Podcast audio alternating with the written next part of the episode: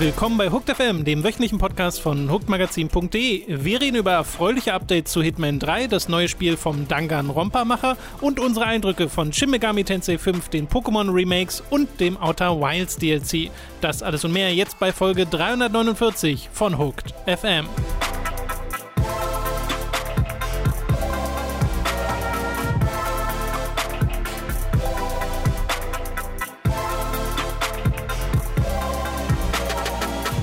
Wir begrüßen euch bei einer neuen Folge Hooked FM. Ich bin Tom. Mir gegenüber sitzt der Robin. Hallo. Moin, hallo. Es ist kalt.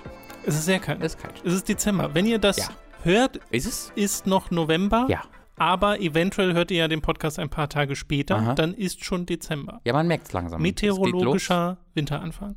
Und, aber nicht der echte, oder was? Der, ja, verstehe nicht, was gut, das was da heißt. der echte ist, ist äh, der kalendarische Winteranfang ist der 21. Dezember. Ach so, warum gibt es einen Unterschied? Erklären wir das mal ganz kurz. Oh, das weiß ich nicht. Das ist ja verwirrend. Warum, warum macht man das? Das verstehe lieber, ich nicht. lieber Chat, liebe Kommentarsektion, warum macht man das? Jörg Kachelmann, hören Sie zu, erklären Sie uns das bitte.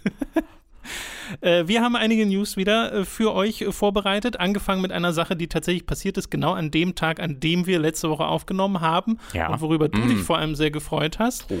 Und zwar geht es um Hitman, Hitman 3. Wann ist Hitman 3 erschienen, Robin? Im Januar, wenn ich mich richtig erinnere. Welchen Jahres? Oh, also diesen Jahres. Ja, Im Januar das ist das 2021. Ja, richtig. Das, weiß ich auch wirklich ausschließlich, weil ich das erst letzte Woche nachgeguckt Ja, habe ja. und da mir auffiel, das war dieses Jahr. Ich habe extra nochmal, ich habe der Wikipedia-Liste nicht geglaubt und habe ähm, in, äh, auf Hook nochmal nachgeguckt und Mhm. dafür dann auch gesehen, dass die Streams auch dieses Jahr waren. Ja. Jetzt kommt mir auch tatsächlich deutlich länger hervor, aber Hitman 3 war ein richtig großer Erfolg für IO Interactive und zwar so groß, dass sie sagen, das ist das erfolgreichste Hitman aller Zeiten. Äh, was wunderbare Neuigkeiten sind und damit einher geht auch eine Ankündigung für neue Inhalte, die zu Hitman 3 hinzugefügt werden, denn sie haben so jetzt so ein bisschen Year 2 angekündigt, das ab Januar 2022 dann stattfindet. Da wird es neue Maps geben, neue Storylines geben und auf dem PC auch relevante Updates, nämlich zum einen Raytracing wird dazu kommen und der VR-Modus, der bisher nur auf PlayStation äh, zur Verfügung stand, den gibt es dann auch auf PC. Das ist ein, eine sehr unerwartete und großartige Neuigkeit, also Schön, diese ne? Neuigkeiten. Ähm, weil das mit dem PC VR, äh, VR habe ich mir erhofft, aber dann war es so lange still drumherum. Aber klar, ergibt dann ja Sinn, ein Jahr danach, Ein Jahr. offensichtlich ein Jahr Mhm. Exklusivitätsdeal mit Sony. Ähm, da freue ich mich tatsächlich sehr, sehr drauf, weil es ist ja, soweit ich weiß, für alle Spiele drin. Sie haben ein, du kannst ja eins und zwei auch in Hitman 3 spielen und soweit ich weiß, kannst du einfach die gesamte Trilogie als VR-Spiel spielen, was Ja. äh, ziemlich Das- unfassbar ist. Das würde ich sehr gerne streamen, Robin. Ja, ich theoretisch erstmal auch. Ähm, ich weiß nicht, Das stelle ich mir sehr lustig vor. Umsetzung ist natürlich bei, VR immer noch ein bisschen schwieriger, aber das Klar. sollte, das sollte, das sollten wir hinbekommen, glaube ich. Ähm, und dann aber vor allen Dingen, was dann halt so ein bisschen in dem Nebensatz versteckt ist, dieses Punkt, dass es neue Maps geben soll. Und da gibt es Mhm. auch einen Screenshot in dem Blogartikel ähm, von einer neuen Map. Äh, und da hätte ich gar nicht mit gerechnet, weil das war ja der große Unterschied ähm, zum Vorgänger, dass der DLC, der Season Pass, eben keine neuen Level Ja. enthalten hat, sondern ausschließlich sogenannte Escalations, die deutlich unspektakulärer Mhm. sind.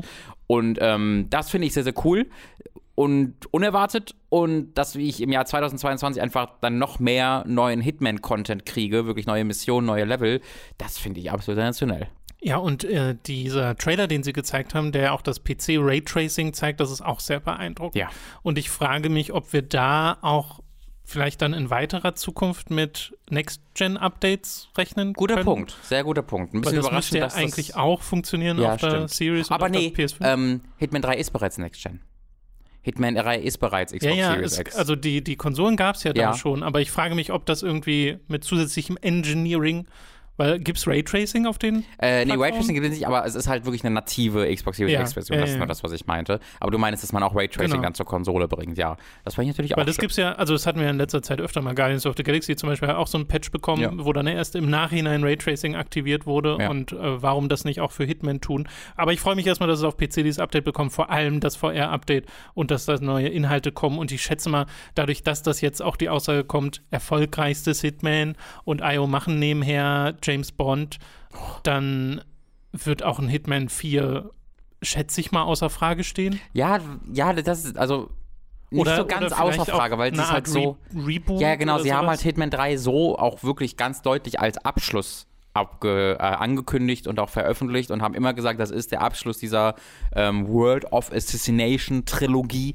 Ähm, und ich vermute mal, dass das daran, oder ich hätte gedacht, dass das daran liegt, dass sie sich halt komplett auf James Bond fokussieren wollen, aber eigentlich ist es so eine große Firma, so große Entwickler, dass sie auch durchaus mehrere Spiele entwickeln können. Ja. Ähm, ich würde auch davon dann erwarten, dass es, wenn einen Reboot in irgendeiner Art und Weise wieder geben würde und dass sie dem jetzt vielleicht erstmal wieder ein paar Jahre geben wollen. Aber wer weiß, vielleicht war der Erfolg dann doch so ein überraschender und ein, ein großer, dass sie das über den Haufen geworfen haben und doch sagen, mhm. ähm, wir machen Hitman 4. Wer weiß das schon? Ich glaube, ich bin für alles zu haben, egal neue, was sie machen. Ja, eine neue IP fände ich auch spannend. Also ja. James Bond ist schon spannend von IO oh, Interactive, ja. aber auch eine ganz neue IP wäre spannend. Oder sie machen so Auftragssachen. So ein Assassin's Creed von IO Interactive, das quasi wieder back to the roots geht ja, und äh, so wirklich. Social Stealth. Genau, Social Stealth beinhaltet könnte ich mir voll gut vorstellen. Ja, ich bin da, ich bin da echt für alles zu haben. Ich wäre jetzt auch nicht traurig, wenn Hitman 3 wirklich erstmal in den, äh, in den wohlverdienten Ruhestand geht äh, oder Hitman generell, ähm, weil ich halt denke, ja, da haben wir, dass ja. wir drei, die, dass wir diese drei Titel bekommen haben, ist ein absolutes Wunder, nachdem Hitman 1 für Square Enix ein Misserfolg war, Hitman 2 dann noch ein größerer Misserfolg zum Launch war mhm. äh, für Warner, ähm, so dass dann Hitman IO die selbst publishen musste und auch wollte für den ja, letzten ja. Teil. Das haben die sich richtig hart erarbeitet durch ganz viele äh, Deals, durch ganz viele kostenlose Angebote der Episoden. Das war wirklich, wirklich hart erarbeitet und es ist richtig toll zu sehen, dass sie da gesagt haben, wir bleiben dabei, wir glauben, das kann erfolgreich sein. Ja. Und dann wurde es auch erfolgreich. Also wir haben uns wirklich Sorgen gemacht in der oh, Vergangenheit, auch ab ab und zu mal um IO Interactive. Ja. Aber jetzt haben sie quasi auch die finanziellen Mittel, um Kanan Lynch zu rebooten. Da, da freue ich mich sehr drauf. Ja, das brauche ich nicht. Nein, Dankeschön. ich auch nicht. äh, wir kommen zu einer Studioakquise und zwar haben Epic Games Harmonix geschluckt, also die Macher von Rockband und zuletzt Fuser oder auch so Spielen wie Amplitude und das ist ein Studio, das tatsächlich schon über 20 Jahre alt ist, sogar weit über 20 Jahre alt ist. Und sie sagen mit dieser Akquise, also Harmonix selbst sagen, dass sich an ihren DLC- und Eventplänen für Spiele wie äh, das letzte Rockband oder Fuser erstmal nichts ändern wird mit dieser Akquise, dass auch die Spiele, die jetzt auf Steam sind, auf Steam bleiben werden, weil das ja dann auch direkt die Sorge, okay, wird das jetzt Epic Game Store exklusiv. Ja. Aber sie sagen auch, dass sie jetzt mit Epic äh, zusammenarbeiten an sogenannten Musical Journeys und Gameplay für Fortnite. Ja. Also, dass das jetzt erstmal das Projekt scheinbar sein wird. Ich würde da jetzt nicht mit neuen so komplett neuen Spielen rechnen. Es sei denn, es sind so Spin-offs, weißt du, es kommt so ein Fortnite-Spin-off, das mhm. ein Rhythmusspiel ist, aber das kann ich mir schwer vorstellen. Nee, das glaube ich auch nicht, dass da äh, Epic kauft die und die sagen es ja auch dann. Ich finde es auch gut, dass das so deutlich gesagt wird, dass es halt für Fortnite ist und für diese Plattform, ja, ja, ja. Ne, die macht, die werden jetzt keine neuen Waffen bauen, so ähm, ich meine, Fortnite hat ja eine Historie von Musikevents genau. im Spiel selbst, die da stattfinden. Genau. Das und ergibt ja auf der Ebene zumindest Sinn. Das finde ich irgendwie auch ehrlich gesagt ganz cool. Also ähm, diese Events waren ja auch echt immer sehr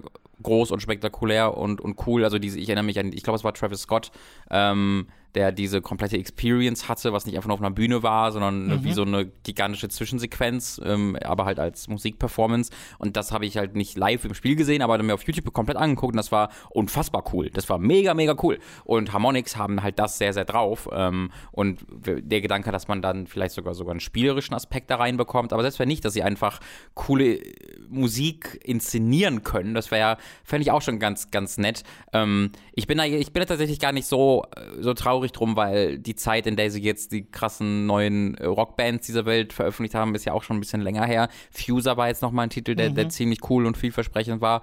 Ähm, äh, dann mich aber auch jetzt nicht stundenlang gehalten hat. Ähm, und ich bin ja seit zehn Jahren, denke ich mir immer so, jetzt gleich müsste eigentlich die Meldung kommen, dass die geschlossen wurden. Ähm, also die haben sich ja schon wirklich sehr krass ja, das, über Wasser gehalten. Ähm, ich finde halt cool, dass es weiterhin Rockband 4 DLC geben wird, weil das ist ja, mhm. das läuft ja konstant im Hintergrund. Das bekommen 99% von uns nicht mit, aber konstant wird äh, immer wieder regelmäßig neue, zwar werden neue Songs für Rockband 4 veröffentlicht und äh, die werden halt verkauft für dann für 2, 3 Euro.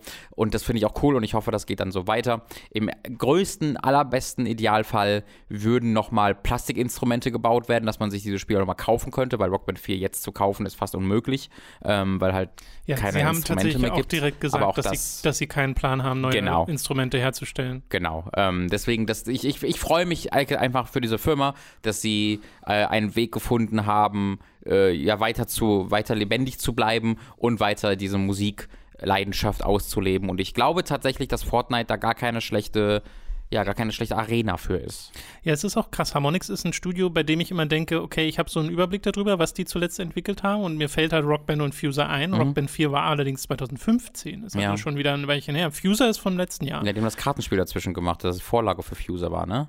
Dieses Real-Life-Kartenspiel, Drop Mix heißt glaube ich. Genau, Drop Mix gibt es noch, aber die haben auch so Sachen gemacht wie Sing Space, Audica, Twitch Sings, äh, es gibt eine VR-Version von Rockband, es gibt Rockband Rivals, so ein mhm. Update für Rockband, dann halt Amplitude, Beatniks, Beatsports.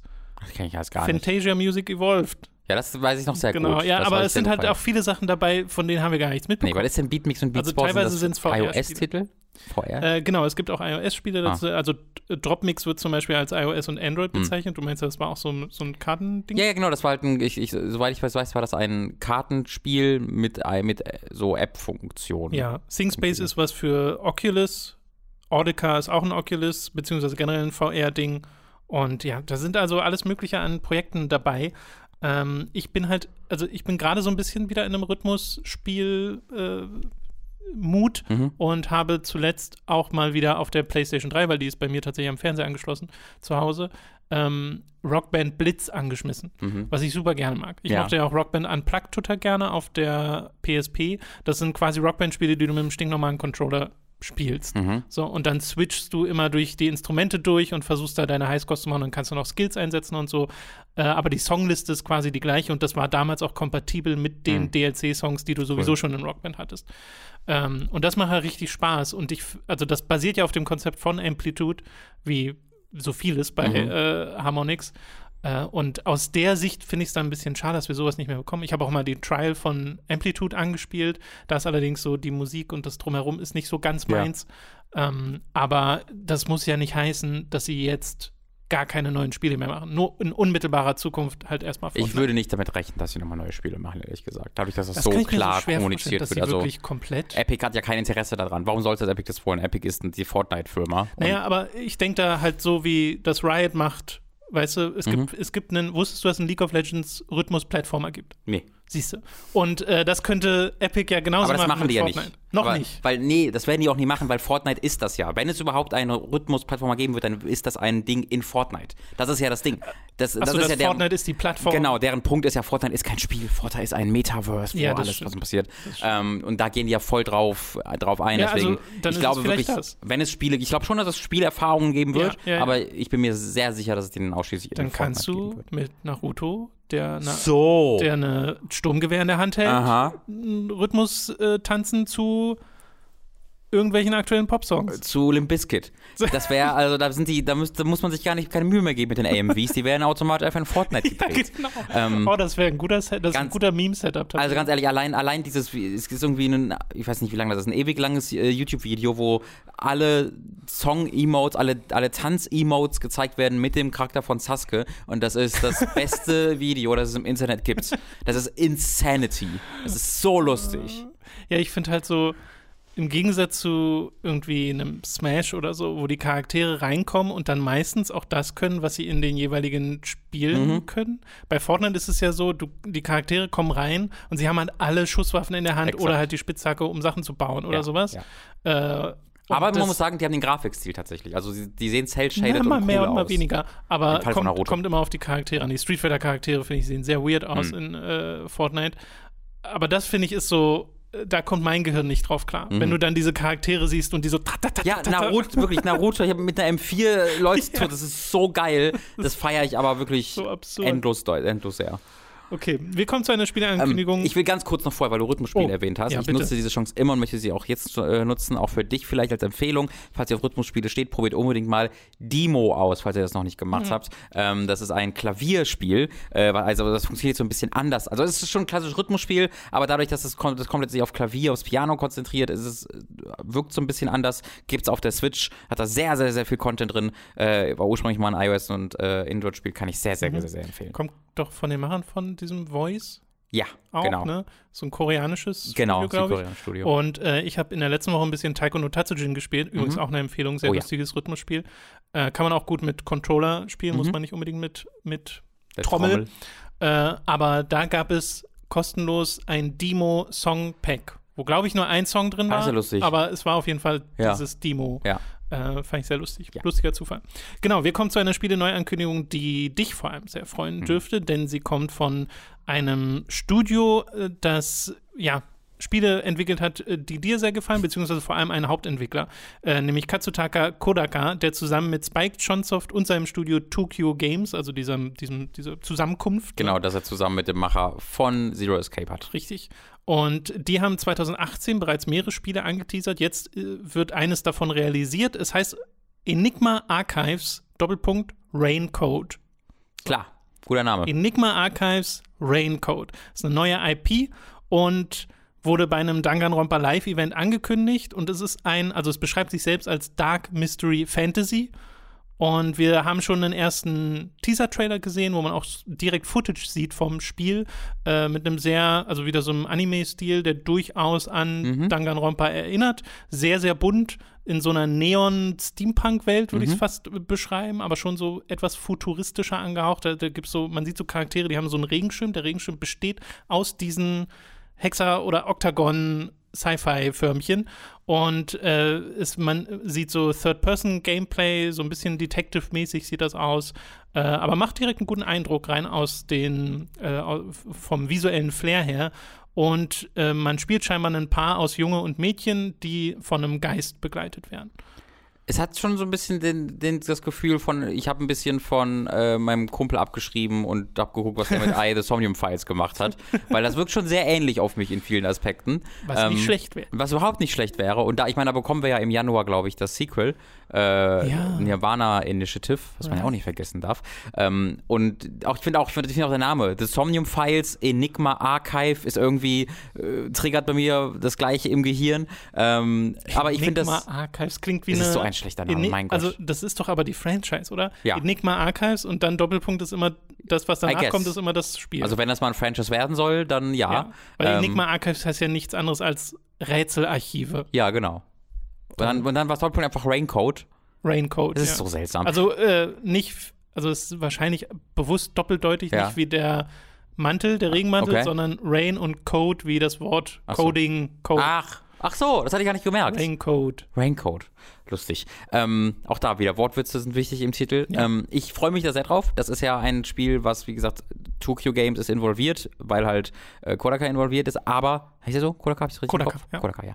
Ähm, aber es ist halt mit Spike Chunsoft zusammen, das ist halt genau die Kollaboration, die es Mhm. bei Danganronpa damals schon gab. Ja, der letzte Titel von Tokyo Games mit World's End Club fand ich halt furchtbar. Äh, Mhm. das, war, das war leider richtig schlecht. Ähm, aber dann wiederum Eye of the Somnium Files, was ja nicht Tokyo war, aber trotzdem die gleiche, also ein ähnliches Team, war, nicht, war, war ja sensationell großartig. Deswegen, ich habe da hohe Erwartungen und Hoffnungen dran. Und äh, das Jahr 2022 könnte richtig toll werden mit einem the Somnium Files Sequel und einem neuen, dem, dem neuen Franchise von halt dem Danganronpa-Macher. Übrigens, Danganronpa, falls ihr es nie gespielt habt, ist gerade ist gerade oder erscheint gerade auf der Switch als Danganronpa Decadence.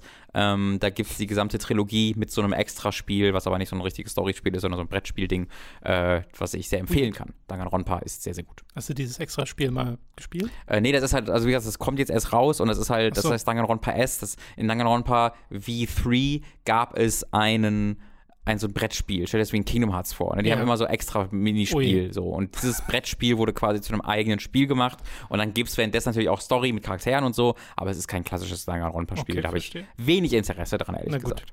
Ich finde allerdings bei Enigma Archives Raincoat, das sieht vom Ersteindruck her, von diesem ersten Trailer, den ich jetzt gesehen habe, sehr viel ansprechender aus, als ich zum Beispiel World's Ja. Man merkt, Club, wie hieß es? World's End, World's End Club, ja, ja. genau, als ich das fand beim ersten Ja. Anschauen. Ja, finde ich auch. Okay, dann haben wir eine Serien, ja, Ankündigung ist es noch nicht, eher so ein Report von Deadline Hollywood. Die haben nämlich gesagt, dass sich äh, Amazon Studios einem Deal nähern zu einer Mass Effect TV-Serie, dass das höchstwahrscheinlich passieren wird. Es ist noch nicht ganz final, also es steht noch nicht 100% fest, aber es würde mich nicht wundern. Sie haben gerade erst angekündigt, dass sie eine Wheel of Time-Serie machen und Lord of the Rings entsteht ja noch bei ihnen und sie Aber haben Wheel of Time gesagt, gibt es ja schon. äh, ja, oder eine Fortsetzung davon? Was meinst du mit Wheel of Time? Meinst du den, das Buch Wheel of Time? Ja. Ja, genau. Die, die, die Serie, die läuft gerade. Ach, die läuft gerade. Ja, genau. Äh, jedenfalls ging es darum, dass sie halt mehr investieren wollen in Richtung Mhm. Fantasy und Sci-Fi und da passt halt Mass Effect dann auch Ja. ganz gut rein. Die Herr der Ringe-Serie kommt ja auch, ich glaube, Ende diesen Jahres, ähm, deren, wo, wo mit, das irgendwie das teuerste Medienprojekt aller Zeiten ist, ähm, äh, was halt eine andere Zeitepoche der, im Herr der Ringe-Universum zeigt, auch von Amazon. Und ich, also ich freue mich da erstmal sehr drüber. Weil Mass Effect als Serie ergibt für mich auch instantly sehr, sehr viel Sinn, auch deutlich mehr Sinn als, denn als Film. Äh, Die soll ich, übrigens erst 2022 starten. zwei, also ich habe ja nächstes Jahr gesagt, meinst du 20 oder 23? Nee, hast du nicht Ende dieses Jahres gesagt? Ach so, Entschuldigung, ja, habe ich Vielleicht gesagt. habe ich, vielleicht habe ich mich auch verhört. Sorry. Ich meinte aber 22, Ja, Ähm, dass es Ende 22 kommen soll. Und äh, ich glaube, dass eine Serie, ein Serienformat für Mass Effect sich sehr gut eignet. Da müsste halt auch richtig Geld reingekloppt werden. Ne? Da müssten sie wirklich aber auch so viel Geld reinkloppen, wie sie in sowas wie Wheel of Time oder Herr der Ringe oder sowas reinkloppen, weil das braucht ein ordentliches Budget, um gut auszusehen, um die ganzen Aliens darzustellen. Ich glaube, das ist ein, ein Projekt, wo es sehr wichtig wird, dass es nicht zu viel CG ist, dass sie die Kreaturen und Aliens als praktische Kostümierung darstellen, die man kann, Was auch gehen müsste bei was den in den meisten Fällen gehen Effect. müsste. Genau, Ja. so bei, bei sowas wie den Kroganern fände ich es dann so, wird es Ja. halt sehr interessant werden, weil ich kann mir schwer vorstellen, dass die komplett CG sind, aber ich kann mir auch schwer vorstellen, die ja, als Animatronik. Kostüme, genau. Ja. Das ist, kann ich mir gerade nicht so richtig konzeptionalisieren, wie man das machen würde, aber dafür bin ich ja nicht da, dafür sind die Filmemacher da. Und Mass Effect als Serie, also da bin ich sehr, sehr für zu haben. Es würde halt voll Sinn ergeben. Ja. Geht, geht halt dann so ein bisschen in die Richtung Star Trek, aber ein bisschen mehr actionorientiert, Ja. nehme ich mal stark an. Und Ein modernes Star Trek. könnte so ich Star Trek mir Discovery und Co. ja, stimmt. Äh, könnte ich mir durchaus vorstellen. Ist jetzt nicht etwas, was ich unbedingt brauche oder wo ich groß gehypt für bin, es sei denn, dann ein erster Trailer bläst mich wirklich weg. Aber äh, ja, ich bin halt noch so. Also ich bin ja gespannt auf die Lord of the Rings Serie, Mhm. aber auch da, ich kann es mir noch nicht so richtig vorstellen. Hm. Und eigentlich brauche ich es auch nicht wirklich. Aber es ist so, wenn es gut ist, dann Ja, freue ich mich, klar. aber wenn es jetzt schlecht ist, bin ich auch nicht so enttäuscht. Also bei, bei. Mass Effect ist einer der wenigen Fälle, wo ich echt ein bisschen gehypt bin an den Gedanken, weil einfach die Vorstellung, diese eine ähnliche Musik zu bekommen, die irgendwie in eine ähnliche Richtung geht, dieses äh, Synthesizing-Ding Ja, ja, ja. und diese Welt, die Citadel auf dem Fernseher zu sehen als Serie mit richtig Kohle, Würdest, da wäre ich schon, da glaube ich, könnte man sehr, sehr viel Nostalgie würdest du dann gerne befüttern. was haben, was die Spieler als, also auch die Story der Spieler als Basis nimmt oder nur das Universum der Spieler als Basis nimmt? Also wo wir dann wirklich eine Serie haben, in der man Commander Shepard sieht, wie er den, die Bedrohung der Reaper entdeckt Mhm. oder wirklich was anderes, was aber im Mass Effect-Universum Also ich glaube, angenommen, ich würde die Serie schreiben. Ja. Ähm, ich würde es, glaube ich, so machen, dass die Prämisse die gleiche ist. Also die Story im Großen und Ganzen ist die gleiche wie vom ersten Teil. Ne, Du bist halt der Commander, der zum äh, Spectre wird und dann passiert das alles mit den Reapern.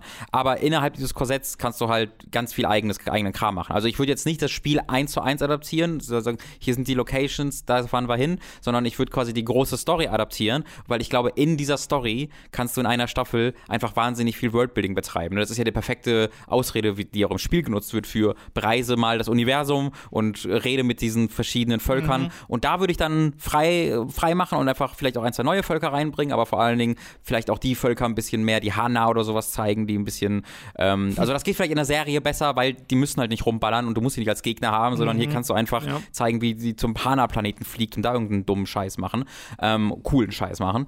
Da, das wäre, glaube ich, mein Ding. Nimm die Prämisse, aber nutze sie für eine eigene Story dann, obwohl die Story im Großen die gleiche bleibt. Ja, da hätte ich auch nichts dagegen tatsächlich. Oder wir sehen die TV-Serie, die ja auch in Universe angeteasert wird, zwischen dem Elcor und dem Hana. Hell yeah. Und das ist dann so ein Comedy-Ding eigentlich eher als alles andere. Ich hoffe, eine Folge ist einfach das. Sie, sie, sie machen einfach süß. in der sechsten Folge, ohne Ankündigung oder sowas, äh, Ja, guckt ja, ja. einfach Shepard eine Serie und das ist das.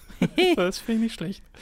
Oder vielleicht, äh, ich denke jetzt halt auch an Arcane und wie gut Animationsserien funktionieren Mhm. könnten im Videospielbereich, aber ich glaube, hier geht es dann wahrscheinlich eher um eine Live-Action-Serie. Ja, also es würde für mich aber auch Sinn ergeben. Live-Action, ja, ich, ich hätte, Ja, ja, ich würde am liebsten eine coole Live-Action-Serie Ja, zu ja. sehen.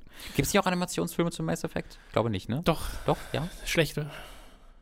Ja, ich glaube, ich habe die mal gesehen, Es gibt so ein, ich glaube, es gibt so ein Animationsding, an das ich mich gerade erinnere, wo ich auch, oder denke ich da an Dead Space? Also es gibt zwei Dead Space Animationsfilme, zu denen ich auch mal eine Ausführung ja gemacht auch- habe. Es gibt ja auch äh, Dragon Age Aha. Animation, Mhm. richtig schlechte Ja. CG-Animation. Ja. Genauso wie zu Heavenly Sword und so ein Kram. Es gibt ja total weird. Heavenly Sword kam ja, kam ja gar, vor gar nicht alt, also kam ja jetzt schon wieder vor langer Zeit raus, aber sehr, sehr spät nach dem äh, Spiel kam da ja dieser Film, der alle verwirrt hat. Genau, ich suche gerade mal nach Mass Effect Animation, aber also da filmen wir halt alles, aber jetzt nicht äh, irgendwie eine Serie oder so. Da müsstet ihr uns nochmal ergänzen. Ja. Ich bin der Meinung, da gab es mal was. Hm. Äh, okay, und die letzte Neuigkeit der, äh, der Woche ist eine erneut erfreuliche, nämlich ein Port von einem Spiel, das dann endlich mehr Spielern zur Verfügung steht, nämlich 13 Sentinels Aegis Rim oder Aegis Rim oder wie auch immer.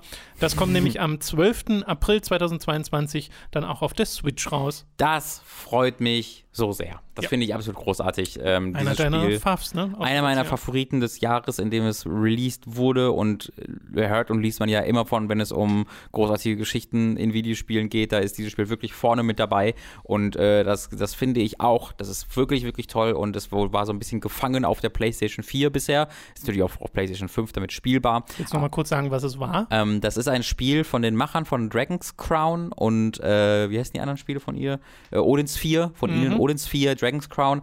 Ähm, aber ein komplett neues Konzept, weil das halt kein Hack-and-Slash-Spiel ist, sondern ein, eine Mischung aus Visual Novel, aber ein Visual Novel, das sich nicht so klassisch präsentiert, sondern als 2D ähm, Spiel. Du hast immer eine 2D-Plane, auf der einfach Charaktere von links nach rechts laufen und auch du läufst von links nach rechts und die Charaktere reden dann eben dort miteinander, auch mit, ähm, mit Porträts und sowas. Und mhm. du musst kleine Puzzles mal lösen, äh, vor allen Dingen mit Dialogen, aber im Kern ist es eigentlich ein Visual Novel und dann hast du den Visual Novel Part und du hast den Kampf Part, wo du mit gigantischen Mechs gegen Godzilla äh, Roboter kämpfst, sind alles Roboter, ja. gegen du kämpfst und das wird, äh, das findet über so ein rundenbasiertes Strategie Strategiespiel statt. Mit einer sehr eigenen Darstellung. Also das geht mhm. alles über so eine Computergrafik. Du hast quasi so eine, so eine ISO-Sicht auf das Kampfgeschehen und alles ist ähm, abstrahiert und du siehst nicht ein Roboter, das ist kein Roboter, sondern ein Roboter ist halt ein Dreieck. Das ist ein Gegner und ja. dein, deiner ist ein Viereck und die kämpfen dann gegeneinander. Aber auch das ist äh, ziemlich cool. Ähm, und ein, es ist ein Spiel, das es so einmal gab und jemals geben wird und was man super schwer beschreiben kann was super lang ist auch. Man spielt da auch irgendwie 30, 40 Stunden mhm. dran. Aber diese Zeit halt nutzt, um eine so absurd gigantische, alles umfassende Geschichte zu erzählen, die, wie ich finde, nicht großartig endet. Also ich finde, das Ende so ein bisschen, ah, okay, das wird jetzt alles nicht ganz so gut in einem, mhm. in einer, in einer, mit einem schönen mit einer schönen Schleife beendet, mhm. wie ich mir das gerne gewünscht hätte. Aber die Reise ist so einzigartig und spektakulär, ja. dass ich es jedem empfehlen würde. Schön. Ja, genau. Und das kommt dann halt auch auf der Switch. Vorher war es nur PlayStation? Nur PlayStation 4. Genau, ich wollte gerade fragen, auch PC, aber. Nee, kam nur auf PlayStation 4 raus und war dann auch PS5. Ne, vielleicht ist ja dann Hoffnung noch für weitere Plattformen. Ja. In der Zukunft, wer weiß. Ich habe übrigens rausgefunden, äh, es gab einen Mass Effect-Film, er hieß Paragon Lost. Ja, Paragon Lost. Animiert von Production IG. Ja. Ging 84 Minuten und war, glaube ich, nicht so gut. Nee, den habe ich auch nicht gesehen tatsächlich, habe nee, ich nur von gehört. Gut, dann sind wir durch mit den äh, News dieser Woche und kommen zu den Sponsoren.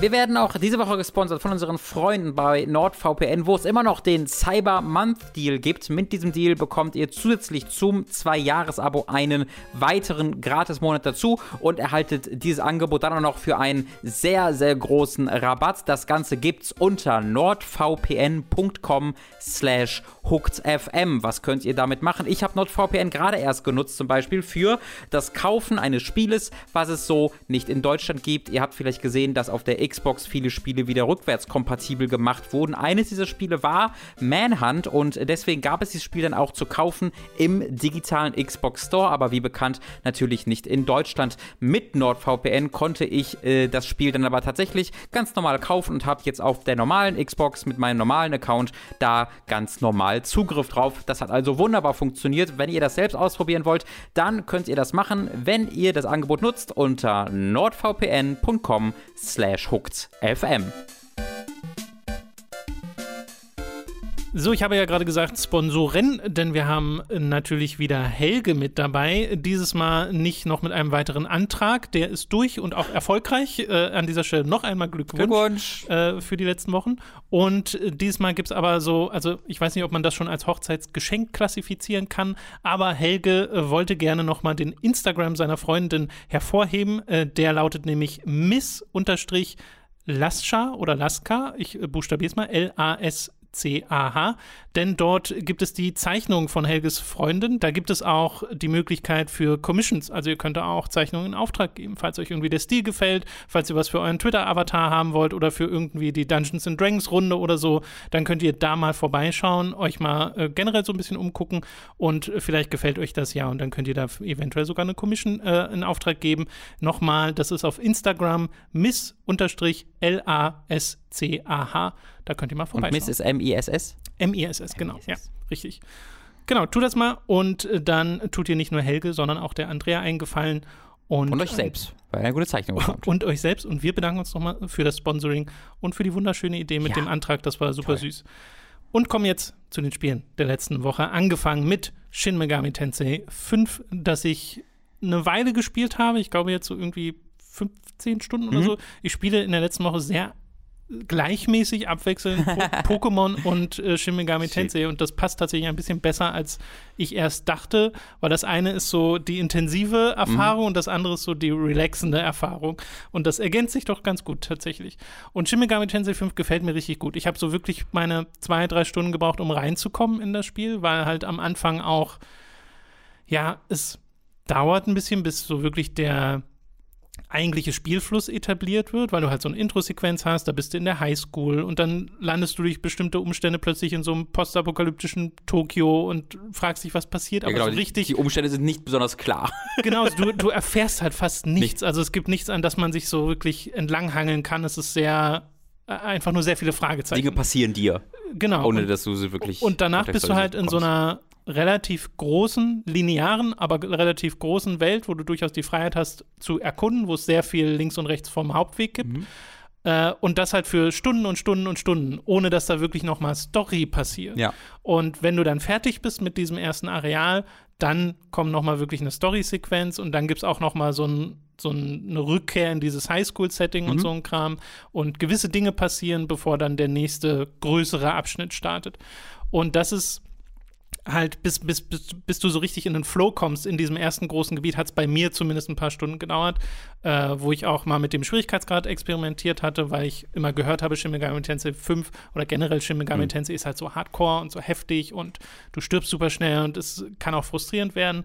Äh, und deswegen war ich quasi aus so einer Vorsichtsposition, habe ich es mal auf Casual gestellt. Es hat Anfang drei Schwierigkeitsgrade, Casual, Normal und Schwer. Und du kannst noch einen vierten, noch einfacheren herunterladen, kostenlos. Aber ich habe dann festgestellt, okay, nee, Casual brauche ich gar nicht. Ich kann das auf Normal spielen. Mhm. Und wenn ich das auf Normal zumindest bisher so spiele, dass ich auch die Nebenquests mitnehme, dass Mhm. ich nicht jetzt irgendwie groß kämpfen ausweiche oder so, hatte ich auch keine großen Probleme. Ich Mhm. bin öfter gestorben, aber nie auf eine, oder naja, doch schon, schon mal auf eine Art und Weise, die frustrierend ist, weil einfach manchmal passieren so Sachen wie ein Gegner benutzt einen Skill, der effektiv gegen deinen Hauptcharakter ist. Wenn der Hauptcharakter dann stirbt, ist halt gleich Game Over, Ja. weil du hast ein System, ein JRPG-System, sehr klassisches, rundenbasierte Kämpfe und einen Hauptcharakter, der drei weitere Dämonen an seiner Seite hat. Du hast also eine Party aus vier Leuten, die äh, gegen die anderen äh, kämpfen und diese Dämonen, das ist halt so ein bisschen der Pokémon-Aspekt, die kannst du dir halt fangen ist das falsche Wort. Du überzeugst sie, mit dir mitzukommen. Also Mhm. du kannst mit den Dämonen reden tatsächlich mit den Gegnern und zwar so ziemlich mit jedem. Manchmal steht dann da zwar, der will gerade nicht mit dir reden, wenn es quasi so ein Story-Gegner ist, Mhm. den du jetzt nicht überzeugen sollst, mit dir mitzukommen. Äh, aber mit vielen kannst du reden. Und das ist dann relativ zufallsbasiert, ob die dann mit dir mitkommen oder nicht. Da wird so ein Gespräch abgespult, äh, bei dem du Entscheidungen treffen kannst. Ich fand, das wirkt immer sehr willkürlich, wann das funktioniert und wann nicht. Ich hatte nie das Gefühl, das ist jetzt wirklich mein Verdienst. Also ich habe den jetzt wirklich überredet im klassischen Also das Sinne. kennt ihr vielleicht, um ganz kurz reinzugrätschen, das kennt ihr auch aus Persona. Das ist im Grunde ein ähnliches Konzept, weil in Persona 5 war das ja auch ein Ding, wo man mit denen dann reden Ja. musste. Und ähm, die, da gab es dann noch das Ding, dass gesagt wurde, ah, die, das ist schüchtern, dieser Dämon ist schüchtern, dieser Dämon ist nicht schüchtern, dann musst du in diese Richtung gehen. Aber selbst mit diesen Tipps war das auch da ja fast unmöglich, wirklich zu verstehen, so, hä, das war dann meistens einfach entweder Zufall oder man hat nachgeguckt. Ähm, ich habe jetzt nicht, ich habe vielleicht eine Stunde gespielt, ich habe wirklich nur ganz kurz reingeguckt und dann erstmal will ich anderes fertig machen. Ähm, da, da, da fand ich es aber besser als in Persona. Also dieser Zufallsaspekt, auf jeden Fall war der da, aber ich habe zumindest verstanden, was die mir sagen wollten und was ich dann als Antwort geben konnte. Das war jetzt nicht so dieser, äh, dieser grammatikalische Nonsens, der, ich weiß nicht, ob der Absicht so. war bei Persona, ich glaube schon. Du meinst, dass es gar nicht zusammenpasst? Ja, ja, genau. Das, das Gefühl hatte ich immer mal wieder in Persona, dass ich nicht so so. Mhm. ganz wusste, was er mir, was mir diese Dämon gerade sagt und was ich antworten kann. Und zumindest das war in, in Shin Megami Tensei 5 meiner Erfahrung nach nicht der Fall, sondern es war halt, ne, diese Zufalls, äh, äh, dieses Zufallsding, was du erwähnst, ist eher so, dass sie halt sagen, wenn ich eine Heizung sehe, dann mache ich die immer aus. Und du? Und du sagst dann, nee, ich lass die an oder ich mach die aus. und du hast natürlich keine Ahnung, ob das jetzt gut oder schlecht ist. Ähm, es gibt aber auch Momente, wo ich das ganz cool fand. Nämlich, wo ähm, jemand sagte halt, ah, du riechst wie ein Mensch, das machen die auch öfter, du riechst wie ein Mensch. Und dann habe ich bei ihm gesagt halt, äh, ja, die schmecken super. Und äh, da war der andere so, ja, weiß ich doch, hat mich sofort angegriffen. Und dann konnte ich daraus äh, mir erschließen, dass ich, als ich nächstes Mal den Dämon getroffen habe, dann gesagt habe, irgendwie, ähm, oh ja, ich hab, äh, da sagst du irgendwas Mysteriöses zum Geschmack, sodass er dann angefixt wird, weil er das noch nicht wusste und dann kommt er mit. Und das fand ich ganz cool, weil da konnte ich dann mit einem, Error, so ein bisschen Try-and-Error-mäßig, mit einem Fehler darauf schließen, was das Richtige war. Ja. Aber natürlich ist das erste Mal trotzdem größtenteils einfach ein zufälliges äh, Geklicke. Ja, naja, weil du halt versuchst dann vom Aussehen des Dämonen auf bestimmte Charakterzüge zu schließen. Okay, was könnte dem jetzt gefallen? Und bei mir hat das nie, ich habe nie ein Gefühl dafür bekommen, dass ich jetzt dachte, ah, okay, jetzt bin ich da so irgendwo drin und Mhm. das fühlt sich dann wie eine Errungenschaft an, sondern eher immer im Wesentlichen wie ein Pokéball, nur halt mit mehr Zeit, Mhm. Dialogen. die dafür äh, aufgewendet wird. Und die Dialoge sind manchmal sehr witzig, das muss man Das dazu stimmt. sagen. Ja. Äh, die sind manchmal sehr witzig, aber ich bin jetzt nicht der größte Fan dieser Mechanik. Ich finde die Fantasie total cool, mit einem Dämon zu sprechen und ihn dadurch zu überzeugen, mit mir mitzukommen. Die Art und Weise, wie es gemacht wird, ist halt so ein bisschen, wie, wie gesagt, wirkt willkürlich. Aber ist auch nur ein kleiner Teil dieses Spiels. Äh, Im Wesentlichen kriegst du dadurch dann halt deine Dämonen in deine Partie. Und das Kampfsystem ist auch der Fokus dieses Spiels, weil das ist das meiste, was du machst, ist wirklich kämpfen. Und das hat ein sehr cooles, sehr spannendes Kampfsystem, das darauf basiert, dass du mit deinen vier, äh, also mit deinen vier Leuten, du und deine drei Dämonen, hintereinander dran sind und ihr verbraucht jedes Mal so eine eine Einheit. Es wird oben am Bildschirmrand werden so vier Kugeln angezeigt, die immer stehen für eine Einheit, die gerade dran ist. Und diese Dinger kannst du aufladen, indem du eine Schwäche des Gegners triffst, zum Beispiel, oder indem du einen kritischen Schlag verursachst. Und dann kannst du, dann verbraucht sich quasi deine Kugel nicht und du kannst nochmal angreifen, sodass du insgesamt die doppelte Anzahl an Aktionen vollführen kannst. Man kann es nicht ewig aneinander ketten. Und wenn du aber, wenn dein Schlag verfehlt oder du einen Widerstand triffst oder so vom Gegner, weil die gegen verschiedene Zauber immer verschiedene Widerstände und äh, Schwächen haben, dann äh, verbraucht es gleich zwei dieser Einheiten und dann kannst du demzufolge weniger angreifen in deiner Runde. Und genau die gleichen Regeln gelten für die Gegner auch. Und das sorgt dafür, dass quasi, wenn was Beschissenes passiert, ist es gleich doppelt scheiße. Wenn was Gutes passiert, ist es immer gleich doppelt gut. Also es ist so eine Verstärkung der negativen und positiven äh, Aspekte von normalen Kampfsystemen, die im besten Fall natürlich dazu führt, dass du so die Gegner so ein bisschen austrickst und versuchst her- vorherzusehen, okay, ich weiß, der Gegner benutzt zum Beispiel diese, dieses Element, dann benutze ich ein Item, äh, das ich finden kann oder kaufen kann, das dieses Element quasi äh, blockiert in der nächsten Runde. Der macht seinen Super-Move, der wird blockiert, sein ganzer Zug vom Gegner geht quasi daneben und ich kann dann irgendwie meinen meine Spezialleiste, die sich aufgefüllt hat, nutzen, um jetzt alle meine Skills zu kritischen Treffern zu machen und dann halt doppelt so viel angreifen äh, wie in einer normalen Runde.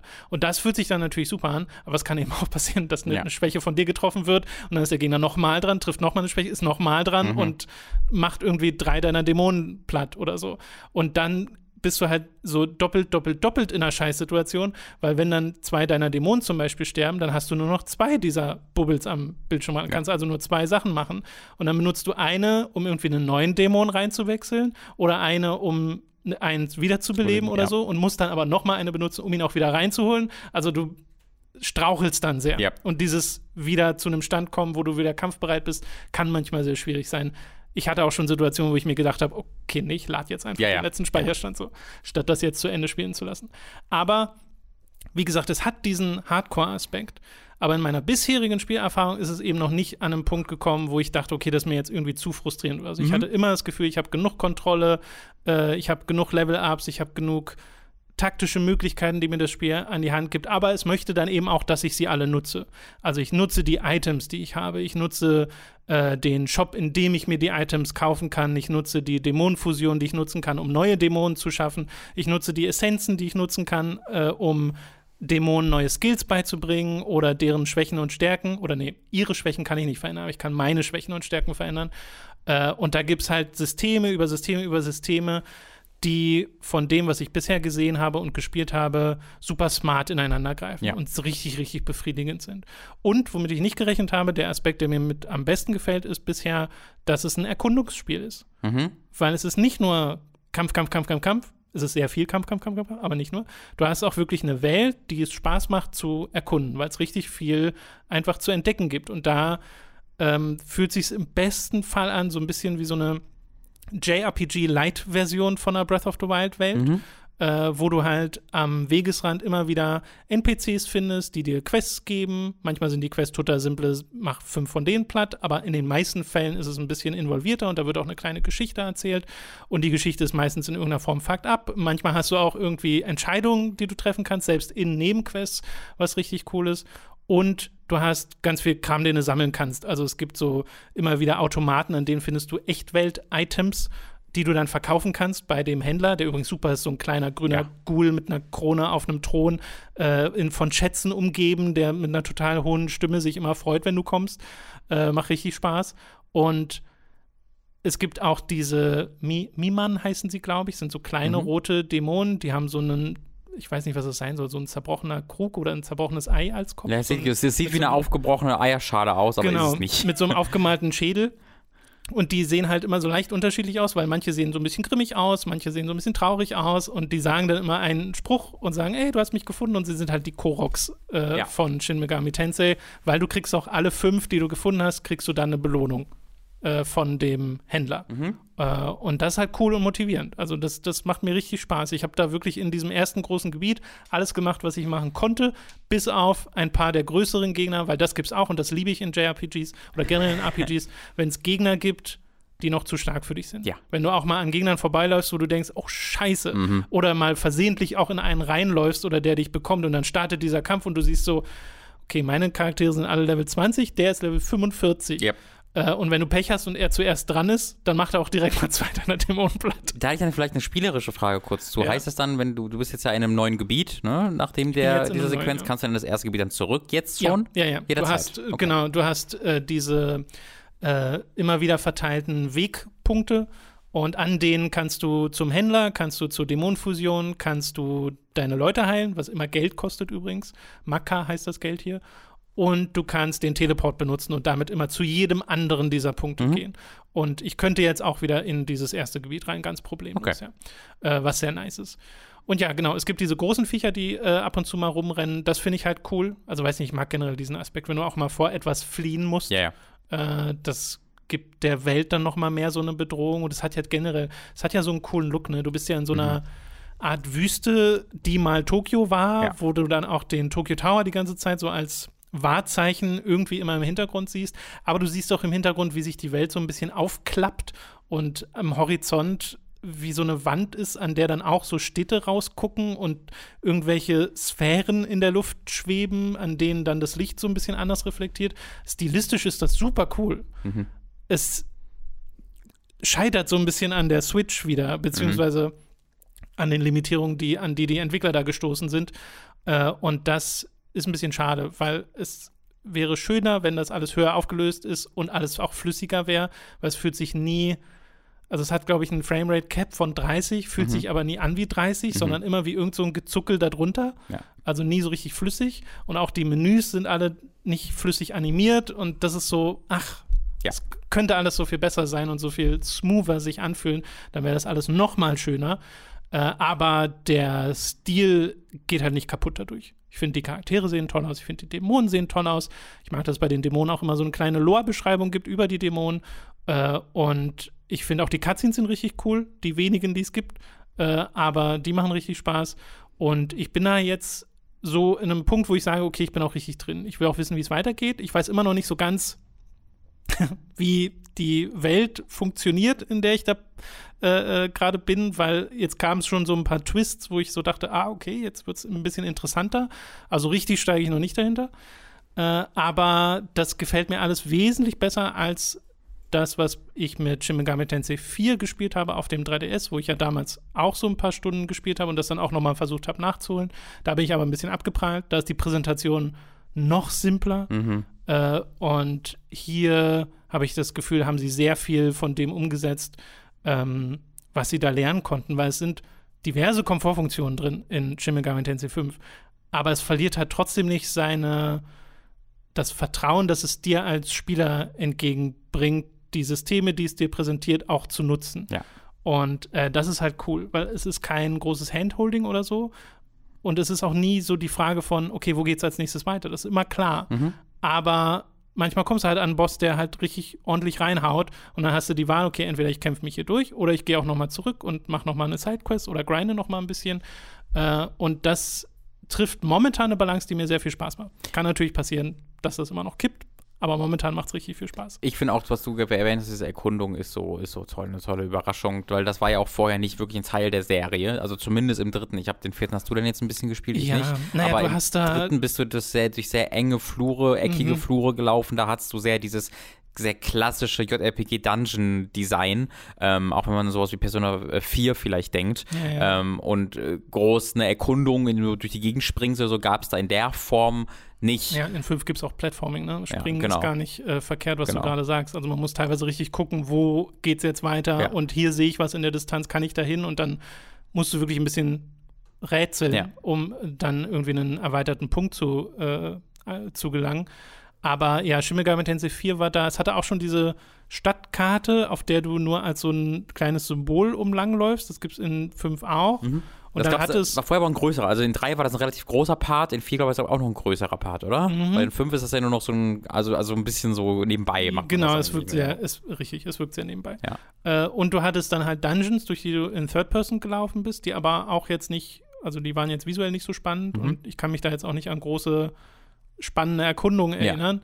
Äh, und dann halt nochmal so Stadtorte in der Stadt, die du erkunden konntest, aber Ja. halt auch immer sehr begrenzt. Genau. Aber wie gesagt, ich habe ja nur relativ wenig von dem Spiel Ja. gespielt. Es hatte halt trotzdem eigentlich auch dieses Kampfsystem. So Klar. im, im Groben. Äh, und das hat mir auch Spaß gemacht, aber die Präsentation hat da tatsächlich sehr viel der Faszination rausgezogen. Die Dämonen waren zum Beispiel alles immer nur 2D-Darstellungen Ja. Mhm. und auch keine sonderlich gut skalierten 2D-Darstellungen. Es sah also alles ein bisschen schlechter aus als das eigentliche Artwork Ja. und das war halt schade. Ja. Und hier ist jetzt gar nicht der Fall. Die Dämonen sehen super toll aus. Oh ja. Äh, und da äh, würde ich euch vielleicht auch mal empfehlen, in den letzten Stream reinzugucken. Da haben wir auch die, so im Wesentlichen den, den, die Grundfeste dieses Spiels erklärt Ja. und gezeigt. Äh, und wenn euch das gefällt, dann kann man hier, glaube ich, sehr, sehr lange Spaß dran haben. Und wir hatten ja auch schon ein paar Leute, die im Chat geschrieben haben, wie gern sie das Spiel mochten. Mhm. Deine Freunde magst total gerne. Ja. Äh, das ist ja richtig beliebt bei den Leuten. Und das freut mich Das dass freut es mich auch sehr, so ja. ein bisschen erfolgreicher wird als die vergangenen Shin Megami Tensei Spiele. Und ich will da unbedingt noch weiterspielen. Du hast einen DLC äh, gespielt, den wir auch schon im Stream hatten. Allerdings ist das jetzt schon ein Endlich, paar ja. Wochen her. Äh, hast du so ein bisschen vor dir Ich hergeschoben? hab's vergessen, ehrlich gesagt, dass es den gab. äh, es geht um Outer Wilds, Echoes of the Eye. Ein Spiel, das auch sehr auf Erkundung setzt. Also Erkundung ist da eigentlich das, das, der Kern der Ja. Spielerfahrung. Insofern ist es auch ein bisschen komisch, einen DLC dafür zu haben, weil dieser DLC jetzt nicht irgendwie ein separate, eine separate Welt ist, in die du gehst oder so, sondern es ist eingebaut ins vorhandene Spiel und Anfang und Ende musst du so ein bisschen selber finden. Wie funktioniert das? Genau, ähm, das ist, wenn du das Spiel jetzt ähm, das erste Mal anfangen würdest mit dem DLC, dann ist es einfach ein Teil des Spiels, so wie das komplette andere Spiel. Ja. Ja, also du könntest da hin und hinreisen, dann wieder zu anderen Planeten reisen, ähm, so wie du das sonst auch machst. Und ich glaube, so wäre es auch der, die bestmögliche Experience, wenn du es quasi als normalen Teil des restlichen Spiels erlebst. Ich glaube, ich bin mir aber nicht ganz sicher aus Gründen, zu denen ich glaube ich später äh, gleich nochmal kommen werde. Ähm, so wie ich es gespielt habe, ist es dann einfach, ich habe einfach ein neues Spiel gestartet, tatsächlich, ähm, schlicht und ergreifend, und dann habe ich halt einfach nur auf diese eine Location konzentriert. Wir haben gemeinsam im Stream angefangen und herauszufinden, Ja. wie man da hinkommt. Das war cool. Genau, ich, ich habe dafür aber auch schon vorher kurzes nachgeguckt, damit man so ein bisschen einen Mhm. Hinweis bekommt, wo man anfangen muss. Und dann äh, muss er erstmal diese neue Location finden, was tatsächlich eine Aufgabe ist. Und dann passiert dieser ganze DLC in dieser einen Location. So, ne, das könnt ihr, könnt ihr euch vorstellen, wenn ihr Outer Wilds ein bisschen gespielt oder gesehen habt. Da gibt es eine Handvoll Planeten und äh, die haben, sind die sind nicht losgelöst voneinander, die haben schon absoluten Einfluss aufeinander. Du findest auf dem einen Planeten Infos zu dem anderen Planeten, aber insgesamt ist das hier so eine Area, hier ist noch eine Area und hiermit hast du halt einfach noch eine Area, die dann tatsächlich völlig losgelöst funktioniert. Du hättest das auch als ein eigenes Minispiel veröffentlichen können, weißt du, wo du nur das hast. Ja. Das wäre hätte funktioniert. Ähm, und es hat mir insgesamt sehr, sehr gut gefallen. Äh, Outer Wilds war ist ja eines dieser Spiele, wo man gerne mal darauf hinweist, wenn es, habe ich auch gerade erst gemacht, wenn es um Erkundung geht oder um das Dynamische oder um das selbstständige Finden in, in der Umgebung und äh, von Rätseln und dann das Lösen von Rätseln, dann ist das so eine der, der, der eines der besten Spiele. Und äh, das ist auch größtenteils in diesem DLC der Fall. Du bist dort auf einem, ja, man, man könnte es einen Mini-Halo-Ring äh, als Mini-Halo-Ring bezeichnen. Das ist ein Raumschiff, ein gigantisches, wo eine unbekannte Zivilisation mit in unser Sternensystem gereist ist, vor unbekannter Zeit. Äh, und diese, diese Leute sind halt nicht mehr, es ist alles unbewohnt. Du siehst dort, dort kleine Dörfer gebaut wurden auf Holzstegen. Äh, all- es, es gibt einen großen ähm, einen Fluss, der sich über den kompletten Ring zieht, wo du quasi so den kompletten Ring bereisen kannst, indem du dich auf ein Floß setzt und dann einfach dieses Wasser entlang fährst und dann logischerweise drehst du dich dann so im Kreis und kommst dann irgendwann wieder da an, wo du gestartet bist. Und das ist die Location, in der du die, in der du diese Zeit verbringst. Aber es gibt da natürlich noch ein, zwei Twists. Also das ist zwar, du bleibst zwar, du fähr, oder du fliegst zwar immer zu dieser Location am Anfang des Loops, aber von dieser Location aus kannst du dann auch etwas andersartige äh, Locations erkunden, ohne dass ich jetzt irgendwas ähm, spoilern will. Und das ist tatsächlich sehr, sehr cool. Also, was sie sich da in ihrer Lore ausgedacht haben und wie diese Zivilisation funktioniert und was die sich da gebaut haben und wie die das erklären, das ist alles sehr, sehr faszinierend, weil es natürlich auch wieder ohne Worte funktioniert. Ähm, auch ohne Text tatsächlich. Im Originalspiel hast du ja ganz viele äh, Texte gehabt, die du selbst mit deiner Maschine übersetzen konntest tatsächlich gibt es auch hier überall Texte, die rumstehen, aber ich habe nie geschafft, die zu übersetzen. Also mein, mein Übersetzer sagt da immer Sprache unbekannt und ich habe auch nie einen Weg gefunden, das zu ändern. Ich weiß nicht, ob es da irgendwann einen Weg gab, den ich einfach verpasst habe. Das weiß ich nicht. Sodass sie ausschließlich sich über Levelarchitektur und so ähm, Präsenz, so, so ein bisschen, nee, nicht PowerPoint-Präsentationen, sondern so Dia-Shows ähm, erzählen. Du findest so Sci-Fi-Dia-Shows, äh, wo du selbst dann mit den Schulterbuttons durchswitchen kannst von Bild zu Bild und da siehst du, so wird dir dann in so einer Art Mini-Cutscene erklärt, äh, was da passiert ist. Tatsächlich also, stand auch wirklich eine bestimmte Musik bei bestimmten Dia-Shows, die dann zu dieser Dia-Show passt. Das haben sie sehr, sehr schön gelöst, Zwischensequenzen zu präsentieren, ohne dir Zwischensequenzen zu ja. präsentieren präsentieren. Ähm, und so äh, erklären sie dann auch die Mechaniken, was ein bisschen mehr Holzhammer ist als vorher. Also das war, hatte ich schon das Gefühl, dass in den, im Hauptspiel sie es deutlich unauffälliger schaffen, dir Spielmechaniken zu erklären, während hier es halt immer so ist, du, hast eine, du findest dann eine neue Dia-Show und dort siehst du dann im Grunde, wie ein Charakter irgendwas macht und dann denkst du dir, ah, dann kann ich das ja vielleicht auch so machen und dann findest du dadurch etwas Neues. Insgesamt sehr, sehr, sehr cool. Äh, hat die Stärken des Hauptspiels, hat aber neue Schwächen, die das Hauptspiel nicht hat und ähm, hat deswegen äh, ein bisschen ein größeres Aber dahinter, als wenn mir das Hauptspiel hatte. Denn das Spiel hat sehr simple und altbekannte Stealth-Horror- äh, Passagen, wo du durch Locations dich schleichen musst. Du hast ein Ziel, wo du hin musst. Das erfährst du natürlich auch durch Gameplay, dass du erfährst, wo du hin musst. Äh, und du startest in diesem Level äh, und musst dann von Punkt A nach B gelangen. Und im Zwischenraum findest du Kreaturen mit Fackeln, die dich halt suchen. Und wenn die dich mit ihrem Fackelschein finden, dann kommen die so auf dich hin und äh, ganz schnell und äh, brüllend und äh, töten dich halt und du startest neu. Das ist also extrem. Also startet der Loop neu. Genau, schaltet der Loop neu. Da, das ist halt eine extrem klassische, ich bin Horrorspiel und hier gibt es eine Stealth-Passage-Ding. Ne? Also mit Amnesia oder sowas ist ja auch, gibt's, da gibt es ja immer wieder genau das. Aber es ist eine ganz schön harte Bestrafung für Ja, geschnappt werden, weil normalerweise Genau. ist ja so, der letzte Checkpoint wird geladen und dann machst du es halt nochmal und Ja. nicht, okay, ich muss jetzt erstmal wieder dahin. genau, das, das ist tatsächlich ein bisschen das Ding. Ah, ich habe Blödsinn geredet. Ich muss mich berichtigen. Entschuldigung. Oh. Du startest den Loop nicht neu. Äh, wenn du, wenn du stirbst okay. quasi, sondern du wirst zu einem anderen Punkt resettet. Ich kann es leider nicht erklären, weil es ein Spoiler wäre für diese, für diese Erfahrung, aber du wirst resettet und musst dann in dem gleichen Loop, wo die Zeit einfach weitergeht, nochmal dahin laufen, wo du vorher warst. Ähm, also du die Zeit läuft einfach Zeit weiter. so ein genau. bisschen, ja. Das heißt, wenn du ein, zwei Mal stirbst, dann hast du in dem Loop wirklich nicht mehr viel Zeit, ja, das ja. zu machen. Okay. Und so war es bei mir. Ich bin halt gestorben, in Anführungszeichen, wurde gefunden, wurde resettet, nochmal resettet und hab's dann geschafft, was dann aber dazu, dazu führte, dass ich an meinem Zielpunkt angekommen war, der sehr cool inszeniert war, wo ich mich Sachen angucken wollte. Und ich hörte im Hintergrund dann aber schon die Musik, die anging, die zeigt, der Loop ist gleich vorbei. Und dann bin, musste ich da halt so ein bisschen durchrushen und hab mir was angeguckt und ich glaube, ich hab's verstanden, aber es war so eilig, dass ich nicht so richtig verstanden habe. Und dann wurde ich resettet. Dann dachte ich mir, ja, ich habe gar keine Lust, das jetzt nochmal zu machen. Diese Stealth-Passage jetzt nochmal exakt zu machen. Und das dauert dann auch ein bisschen, da wieder hinzukommen. Das wollte ich halt nicht tun. Und da habe ich mir dann tatsächlich einfach online angeguckt, was ich da gesehen habe nochmal. Ich habe einfach in dem Walkthrough angeguckt ähm, und äh, in Erfahrung gebracht, okay, muss ich da jetzt nochmal zwingend hin, weil ich da irgendein Item brauche oder so? Nee, es war Information. Gut, die Information hole ich mir jetzt einfach online nochmal, weil ich keine Lust hatte, das nochmal zu machen. Das ist der eine Frustrationsmoment für mich, wo diese Stealth-Sache nicht so ganz dazu passt.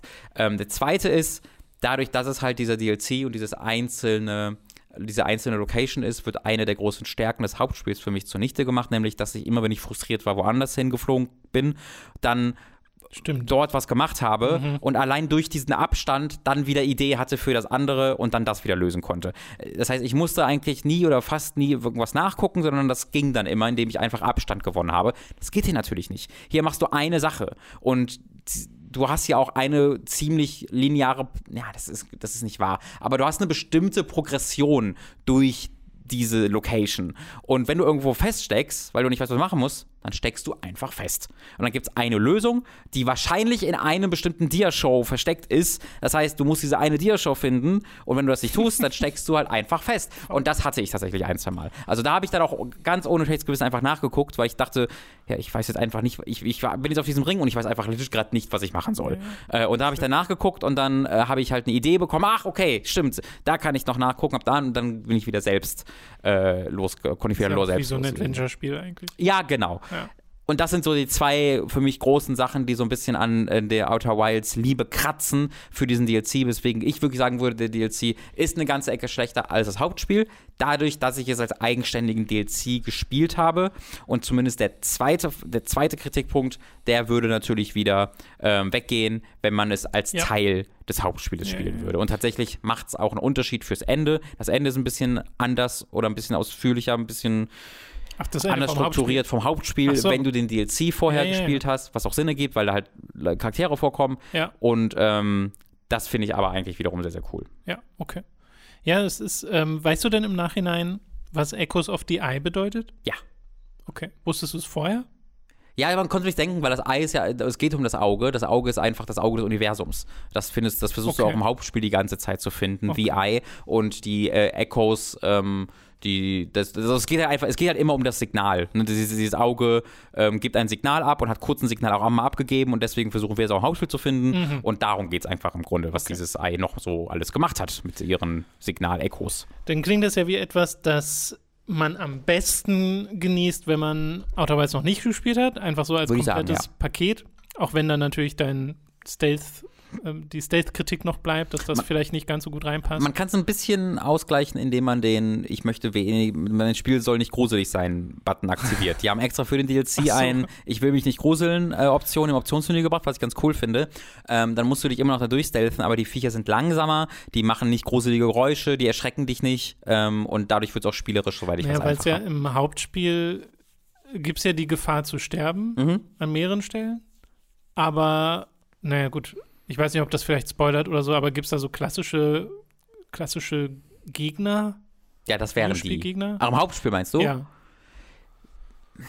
Ja, in einer Form, aber auch die funktionieren sehr anders, als das hier ist. Okay. Also ja, gibt's schon in einer bestimmten Szene, aber nicht so, wie ich Ja, weil es klingt so sehr, als ob das so sehr bricht mit dem, was Outer Wilds sonst hat. Finde ich schon. Also ich, ich war dann sehr so, hm, das ist nicht das, was ich als mit Outer Wilds identifiziere. Ja, ja, ja, ja. Ähm, das, deswegen, da würde ich auf jeden Fall zustimmen. Es hat sehr damit gebrochen und ich hätte gerne ohne auskommen können. Okay.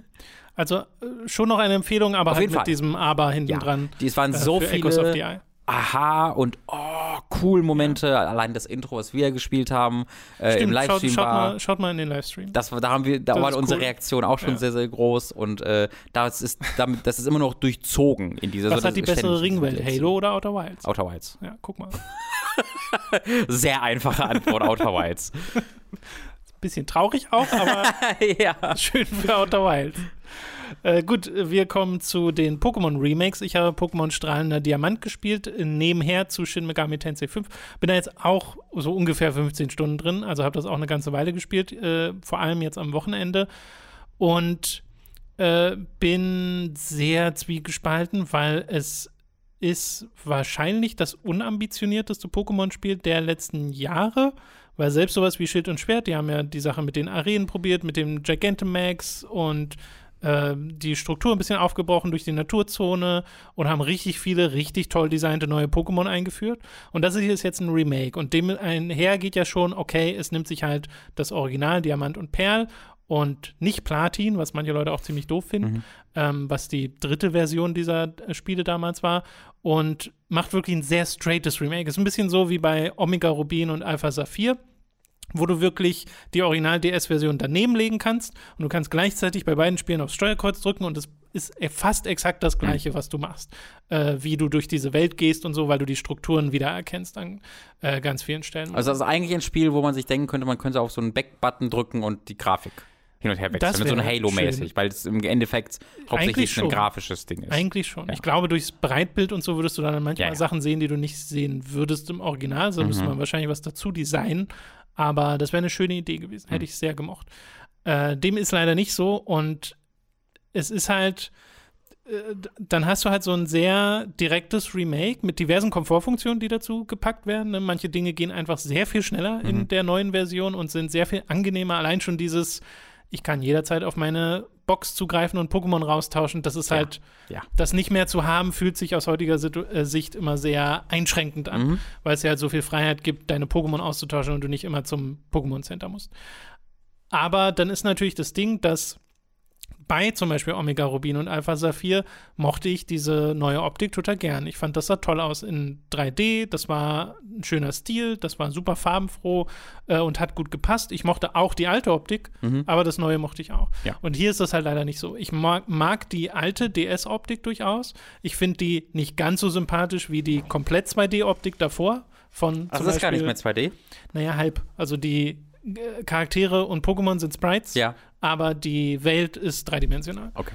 Äh, und das war auf dem DS so und auch nur auf dem DS. Doch, Mhm. genau. Hard Gold sieht genauso aus. Ich glaube, Sch Hm. Schwarz und Weiß haben auch diese, diese Einteilung. Was sie halt gemacht haben, sind immer mehr die 2D-Sprites zu animieren im Kampf. Ja. Also in ähm, Diamant und Perl, ich weiß nicht, ob es die ersten waren, aber die haben das dann noch mehr erweitert, diese kurze Anfangsanimation von den Sprites. In Schwarz und Weiß haben die Sprites dann wirklich die ganze Zeit so ein bisschen hin und her getänzelt im Spiel, damit das dynamischer wird und jetzt sind es halt 3D-Sachen. Äh, und dieser Originalstil, den mag ich trotzdem sehr gern und der neue ist ein sehr austauschbarer, sehr generischer Chibi 3D-Look, vor allem in der Oberwelt. In den Kämpfen sieht's Auch in der Unterwelt. unter der Unterwelt, stimmt, es gibt eine Unterwelt. Entschuldigung, Äh, das konnte ich nicht an mir vorbeiziehen lassen. Aber in den Kämpfen sieht es halt dann wieder ein bisschen anders aus. Da sieht es Ja. ein bisschen mehr aus wie halt die anderen Pokémon-Spiele auch, wo Mhm. du normal proportionierte Charaktere hast und auch die Pokémon ganz normal aussehen. Und da habe ich auch weniger Probleme mit. Ja. Ich finde, auch das könnte deutlich besser aussehen, aber das fein. ist okay. Aber vor allem diese Oberwelt. Also, das find, in meiner Wahrnehmung sieht das einfach schlechter aus als das Original. Meine auch. Äh, und es ist nicht das, was du haben möchtest, wenn du so ein Remake machst, sondern es ist ja eher so ein, im besten Fall hast du bei einem Remake, so ging es mir bei Demon's Soul zum Beispiel und so ging es dir vielleicht auch bei Mafia, wo du so an bestimmte Dinge denkst, die du aus dem Original kennst und dir dann dich dann fragst, oh, wie sieht das jetzt aus? Ja. Oh, da freue ich mich auf die Inszenierung.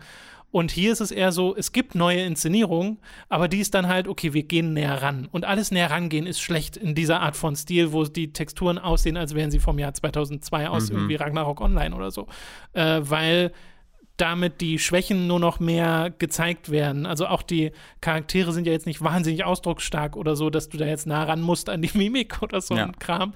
Und es ist auch so ungeschickt, weil wenn du zum Beispiel gegen Trainer kämpfst, dann gibt es ja immer dieses Ausrufezeichen über den Kopf und dann kommen die zu dir ran. Und manchmal geht dann die Kamera nah ran und zeigt das auch aus einer anderen Perspektive, wie die ihren Spruch bringen. Mhm. Und danach gibt es eine kurze, ich glaube, es ist eine kurze Schwarzblende, dann bist du wieder in der Top-Down-Perspektive und dann kommt dieses Ach so. dieser Intro zum Kampf. Das geht nicht sofort. Nee, drüber, genau, es geht sondern- nicht von okay. der Cutscene in den Kampf, sondern erstmal wieder zurück und das ist, wirkt ungeschickt. Mhm. Äh, und da fehlt mir wirklich die Liebe zum Detail an ganz vielen Stellen Mhm. in der grafischen Gestaltung, generell in der Präsentation. Ich finde, die Musik ist okay, jetzt auch nicht so gut wie zum Beispiel in Pokémon Schild und Schwert. Da mochte ich die Musik nämlich total gern. Mhm. Äh, und das ist somit die gröbste Enttäuschung an diesem Remake, dass halt der Remake-Part so auf einer optischen Ebene so egal ist. Äh, ich weiß aber, es gibt auch ganz viele Leute, die mögen den Stil. Kann man dann auch niemanden wegnehmen und so ist ja, Ja. auch okay. Äh, ist ja eigentlich schön für euch, wenn ihr das tatsächlich sehr schön findet.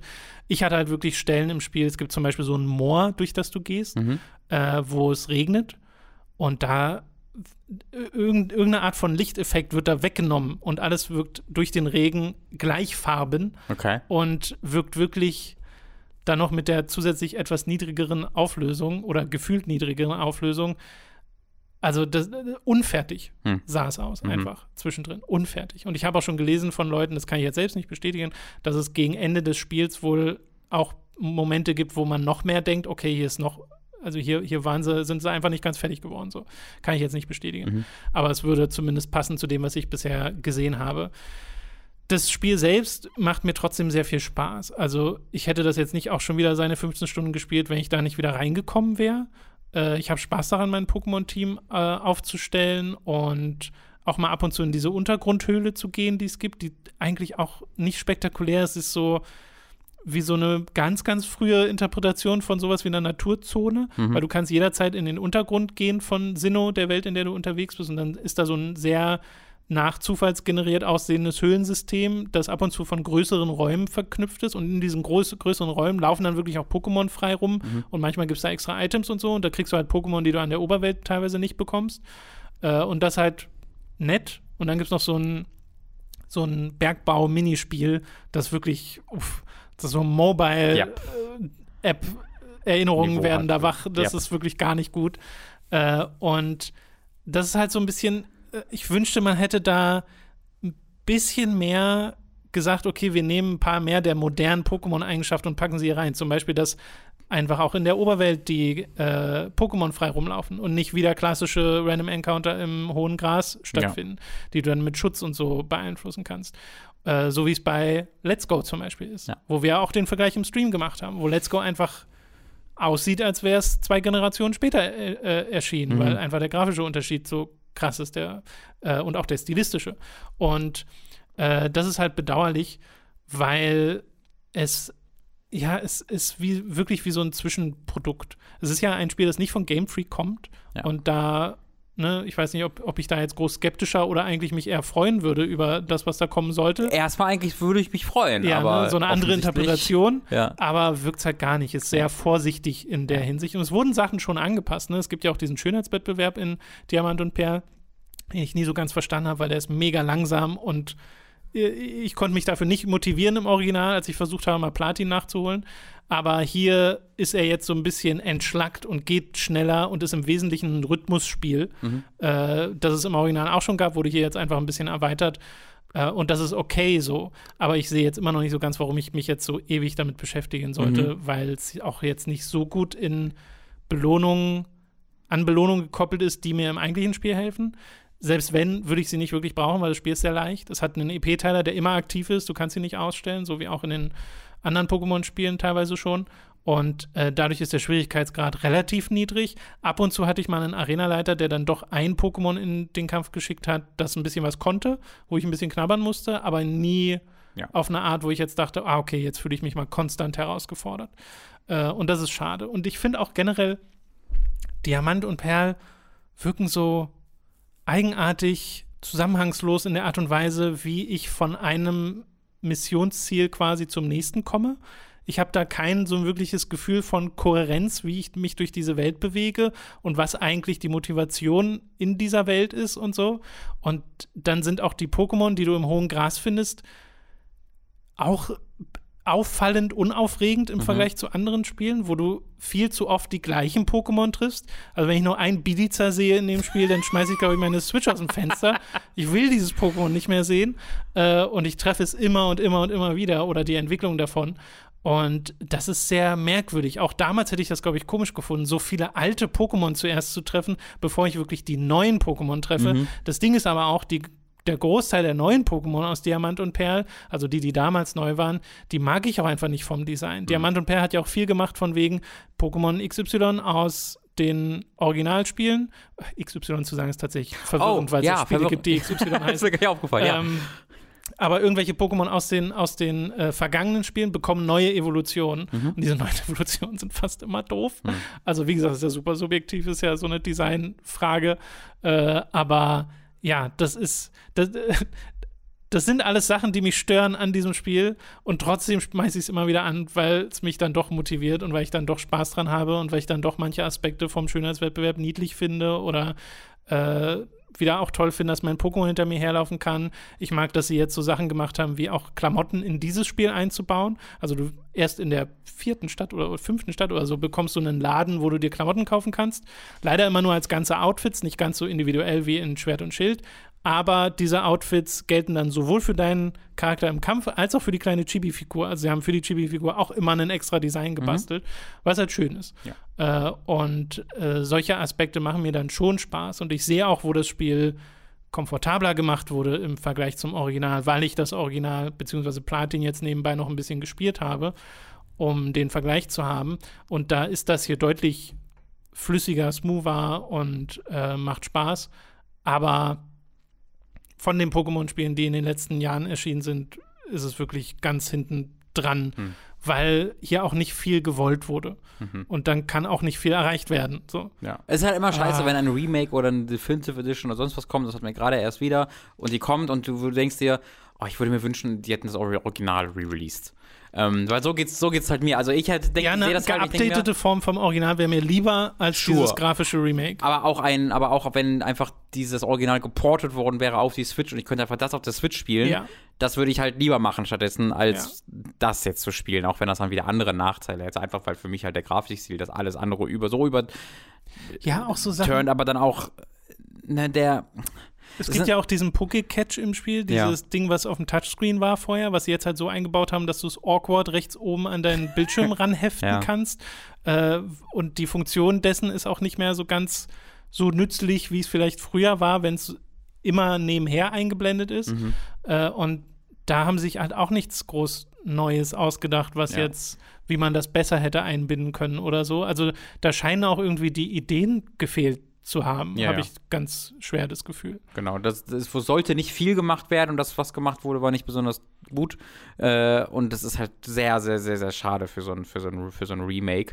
Ich habe halt mittlerweile so Sachen gesehen, dass du halt auch in, in der Spielwelt an bestimmte Gegenden hinkommen kannst, wo du eigentlich nicht hinkommen solltest, weil du jetzt halt diagonal laufen kannst, was vorher nicht ging. Und das haben sie, da haben sie die das, Maps aber nicht geupdatet. Nee, das ist auch noch ein guter und Punkt. Solche Sachen. Man kann jetzt mit dem Analogstick in alle Richtungen laufen. Mhm. Mit dem Steuerkreuz läufst du immer noch auf dem Grid, aber das funktioniert nicht mehr so gut wie im Originalspiel, weil das Grid halt losgelöst ist. Mhm. Äh, das heißt, beides fühlt sich falsch an, weil wenn du mit dem Analogstick läufst, hängst du immer mal wieder fest. Und wenn du zum Beispiel eine gerade Strecke von links nach rechts mit dem Analogstick läufst mhm. und du läufst an einer Tür vorbei, dann passiert es dir zu gefühlt 50 Prozent aller Fälle, dass du versehentlich in diese Tür hineingehst, weil du vielleicht den Analogstick nicht exakt gerade hältst ja. oder so. Äh, und diese, dieses Fenster der Interaktion bei der Tür so komisch gesetzt ist. Ja. Also das hatte ich schon mehrfach, dass ich versehentlich in Türen reingegangen bin. Äh, dieses, diese Bewegung fühlt sich nicht gut an. Und das Ding ist, das Spiel läuft halt nur mit 30 Frames die Sekunde, obwohl es so aussieht, wie es aussieht. Mhm. Und dann guckst du auf einen Animal Crossing, läuft auch mit 30 FPS, sieht aber Welten besser aus ja. und detaillierter aus als dieses Spiel. Oder auf einen Link's Awakening, was technisch auf einer ähnlichen Ebene ist, aber einfach stilistisch, finde ich, Oh, ich, deutlich weiß, nicht, ansprechender. ich, ich, ich würde da nicht zustimmen, dass das technisch auf, ein, auf einer Ebene ja, ist. stimmt, Ich würde sagen, mit den ganzen Effekten. Weiter, und, ja, ja, ja, du Ja, hast ja. recht. Äh, aber das läuft halt zumindest die meiste Zeit mit 60 Frames die. Sekunde. Äh, und das ist auch, selbst, selbst technisch ist es un unambitioniert. Ja. Das, was sie spielerisch umgesetzt haben, ist so, ja, okay, wir machen halt ein Pokémon. Mhm. Und es ist halt auch ein Pokémon geworden. Und es macht auch richtig Spaß, weil es ein Pokémon. Ja. Und du hast halt nur Pokémon. Es gibt ja nicht so viele Alternativen. Also inzwischen schon im Indie-Bereich. Und es gab ja Temtem und es Mhm. gibt auch dieses eine, dessen Name Oblitz. jetzt gefallen ist, was so. Oblitz ist nicht wirklich Pokémon. Nee, nicht. äh, hat Pokémon-Einflüsse, Ja, ja. aber äh, nee, ich meine so ein Pixel-Art-Spiel, das fällt Mhm. mir jetzt gerade nicht ein. Aber Temtem hat halt nicht die Designs von Pokémon Mhm. und macht ein paar Sachen, die mir eher mehr auf den Nerv gehen als bei Pokémon Ja. und deswegen ist die, ich glaube, Mangel an Alternative ist oft so ein bisschen der. Grund, weshalb das hier so gut funktioniert. Ja. Ja, das ist schade. Ich hätte gern mal ein Pokémon von Atlas. Einfach, einfach, einfach, einfach Pokebälle in Shin Megami Tensei Spiel geaddet werden. Per Mod, da hast du das. Genau, die, die werden jetzt einfach alle hinzugefügt in den Genau. offiziellen Pokédex, die ganzen Dämonen. Vor allem die, die aus einem abgetrennten Torso und Mhm. Unterleib äh, besteht und die Organe raushängen. Richtig gutes Pokémon. Die, die die Säuglinge aus den Bauchbäuchen der Ja, Müttern ja. saugen. Ja, ja. Easy, easy Äh, Wobei ich Pokémon. meine, von der Beschreibung her. Könnte sind- klassisches Ghost-Pokémon. Genau, ne? sind Pokémon genauso fucked up. Ja. Sie sehen halt nur nicht so aus. Ich, ich bin da ganz bei dir. Also das Konzept von Pokémon ist so stark, dass es selbst die unambitioniertesten Blödsinn trägt. Ähm, aber es ist halt einfach schade zu sehen. Und ich hoffe halt, dass Arceus da ein bisschen mehr kann. Aber auch ähm, im gleichen mit dem Jahr New Konzept. Pokémon Snap zu haben, was halt auch so, So gut aussieht. aussieht, und ja, ja. Das, ist- das verstehe ich nicht. Ja, Verstehe nicht, wie sowas zustande kommt bei der erfolgreichsten Medienfranchise der Welt. Ja, ja, ja. Also am Geld kann es nicht liegen, will ich Nee. damit sagen. Es liegt dann an der Ambition. Nun gut, äh, das soll zu Pokémon gewesen sein. Wir kommen zu einem äh, Spiel, zu einem Update zu einem Spiel, über das wir in der Vergangenheit schon sehr positiv geredet haben, nämlich Forza Horizon 5. Da hast du jetzt nämlich weitergespielt. Kann man, gibt es Credits in Forza? Oh, Credits gab es nicht, nein, Okay. glaube ich. Ich glaube nicht. Das wäre jetzt schon wieder so lange her, dass ich gar nicht genau Ja, ja, mehr ja. erinnern kann, aber ich glaube nicht, dass Credits kommen, nein. Okay, aber du hast es. Aber ich hätte sie gesehen, wenn es sie gegeben hätte. Genau, du hast quasi den Hauptpart so ein bisschen durchgespielt. Genau, den Fest, das Festival, wo du dann am Ende die großen Abschluss, das große Abschlussrennen, wo du über die komplette Map fahren musst, freischalte, das habe ich gemacht. Und du kommst dann am Ende in die Hall of Fame und schaltest dann endlich eine weitere Progressionsmöglichkeit frei. Hm. Denn es gibt nicht genug in Forza Mhm, Horizon 5. Ähm, und äh, dann kannst du halt einfach machen, was du möchtest. Und das habe ich gemacht. Also ich habe das Spiel jetzt schon knapp 40 Stunden gespielt. Ich habe nochmal nachgeguckt vorm, vorm Stream und damit ist es auch jetzt äh, seit dem zweiten Teil, glaube ich, das meistgespielte bei mir schon. Ich habe wenig Zweifel daran, dass es dann im Endeffekt auch das meistgespielte Forza Horizon wird. Weil mittlerweile würde ich wirklich sagen, das ist das Beste der ganzen Reihe. Ähm, Okay. Ich bin richtig, richtig, Das richtig, richtig nice. gehypt von diesem Spiel und hab, bin so viel motivierter, ähm, dieses Spiel auch weiterzuspielen künftig. Und das hat, wie gesagt, viel mit der Progression zu tun, über die, zu tun, über die wir letztes Mal schon geredet haben. Die würde ich jetzt nicht nochmal komplett aufdröseln. Da könnt ihr in den letzten Cast mal reinhören. Mm, aber diese, diese Progression erlaubt es mir dann, das Spiel auf eine sehr viel spaßigere Art auch zu vervollständigen danach. Also ich habe jetzt tatsächlich alle PR-Stunts gemacht, das heißt alle Danger Signs, alle Speed Zones, alle Drift Zones ähm, habe ich gemacht. Ich habe fast alle Travel, alle, fast alle Bonus-Boards freigeschaltet ähm, und das habe ich halt gemacht. Und ich, hab, und ich bin jetzt über alle Straßen gefahren, das habe ich auch das erste Mal in Forza Über alle? gemacht. Über alle, ja. Nice. Nee, es fehlen drei, glaube ich, mir jetzt noch, aber du kriegst das Achievement dann trotzdem, was ich sehr gut finde, wenn du irgendwie bis auf fünf alle hast, dann bekommst du das Achievement, weil du halt dann natürlich auf der Map ganz exakt nachgucken musst, wo irgendwie noch ein kleiner grauer Fitzel ist, weil du einmal bei einer quasi auf 99 Prozent gesetzt Exakt, oder was? genau. Was das das finde ich auch sehr, sehr gut so. Ähm, und äh, das habe ich noch nie in einem Forza Horizon in der Form gemacht. Und das liegt halt daran, dass diese Kernprogression mir erlaubt hat, dieses Spiel auf so viele unterschiedliche Arten zu spielen. Und ich nicht einfach nur ein Rennen nach dem anderen fahren musste oder äh, gefahren habe, sondern bereits da ganz viele PR-Stunts gemacht habe und ganz viel rumgefahren bin und entdeckt habe, sodass ich dann, Ja. als ich diese Kernprogression quasi abgeschlossen habe, war ich schon so weit bei diesen ganzen Sachen mit den PR-Stunts, dass ich dann dachte, jetzt kann ich das auch easy zu Ende machen und habe daran Spaß und fühle mich nicht so, als würde ich hier ewig lang mich irgendwie tot grinden. Und dann habe ich das vor allen Dingen auch noch kombiniert mit dem Online-Modus, in dem ich jetzt mal ein bisschen mehr reingeguckt habe, weil der mir auch viel Spaß macht und weil du so viel zu tun hast. Du kannst halt ganz klassische Rennen fahren, natürlich, ganz klar.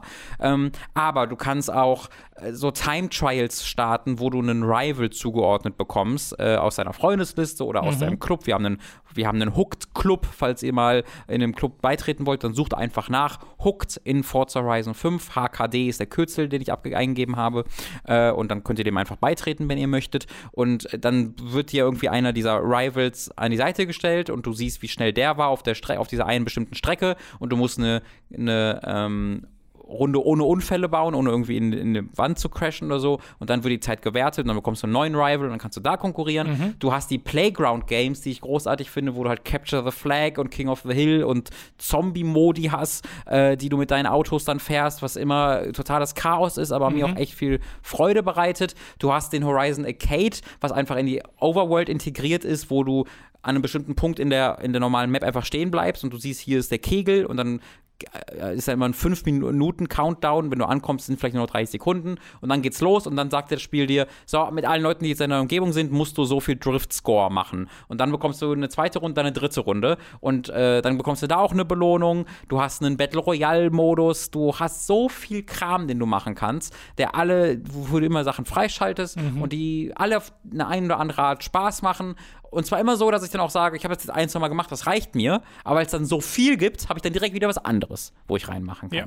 Und wo ich jetzt besonders viel Zeit mit verbracht habe und wo ich was sagen kann, ist quasi der Forza Horizon Battle Pass, könnte man sagen. Dem, mhm. Der kostet nichts oder so. Das ist einfach ein bisschen Game, Game as a Service in das Spiel integriert. Hier nennen sie es eine, die Playlist, weil dieses Spiel immer noch ähm, Jahreszeiten hat, aber die funktionieren ein bisschen anders. Also du hast immer noch Jahreszeit, die geht dann irgendwie sieben Tage, eine Woche lang und dann geht die nächste Jahreszeit. Aber das ist nicht mehr so fundamental, dass es alles verändert in der Spielwelt wie bei Forza Horizon 4, sondern es ist ein bisschen subtiler. Ich war jetzt zum Beispiel im Winter also aber nicht, dass alles voller Schnee liegt, weil du bist ja in Mexiko, mhm. sondern als ich dann auf, einem Vulkan, auf dem Vulkan oben rumgefahren bin, da lag Schnee. So. Aber äh, unten in der Spielwelt selbst hast du da wenig Un äh, Unterschied gemerkt. Das ist stattdessen größtenteils einfach in Trocken- und Regenzeit um äh, eingeteilt. Okay. Und äh, das mag ich auch viel lieber, dass da ja. das, weil beim Winterfahren in Forza Horizon 4 hat mir deutlich weniger Spaß gemacht, weil halt alles einfach rutschig wurde. Mhm. Und das Problem gibt es jetzt hier nicht mehr. Und für jede einzelne dieser Jahreszeiten gibt es dann weiß ich nicht, ein Dutzend Events und Challenges. Mache dieses Danger Sign, wo du eine bestimmte Weite springen musst, äh, mit einem bestimmten Auto. Oder hier haben wir eine, eine, eine, Reihe von Rennen, von drei normalen Rennen, die einfach im Spiel sind. Auch die musst du aber mit einem bestimmten Auto abschließen. Oder hier musst du ein Foto vor irgendeinem Graffiti machen. Und dann gibt es hier eine Schatzsuche, wo du einen kleinen Screenshot hast und den finden musst. Mhm. Oder einen Online-Modus, wo du 30. werden musst. Oder sonst was. Also ganz unterschiedliche Dinge.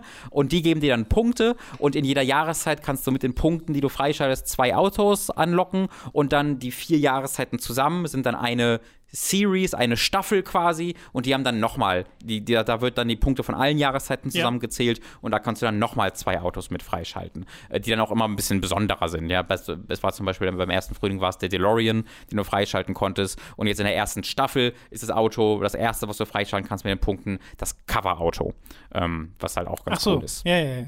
Und äh, das macht mir voll Schön. Spaß, weil auch da ist es so ein Ding, was dir bei der Kernpro bei der Progression einfach ein bisschen hilft, weil diese Challenges von wegen, schließe diese drei Rennen mit diesem Auto ab, mhm. das sind das ist dann die Progression für diese Playlist, aber das sind doch ja normale Rennen, die in der Spielwelt sind. Das heißt, es hilft dir auch in der normalen Progression, ja. um Sachen freizuschalten. Alles fügt sich wunderbar ineinander ein. Es sieht großartig aus. Die, die Map ist immer noch hervorragend.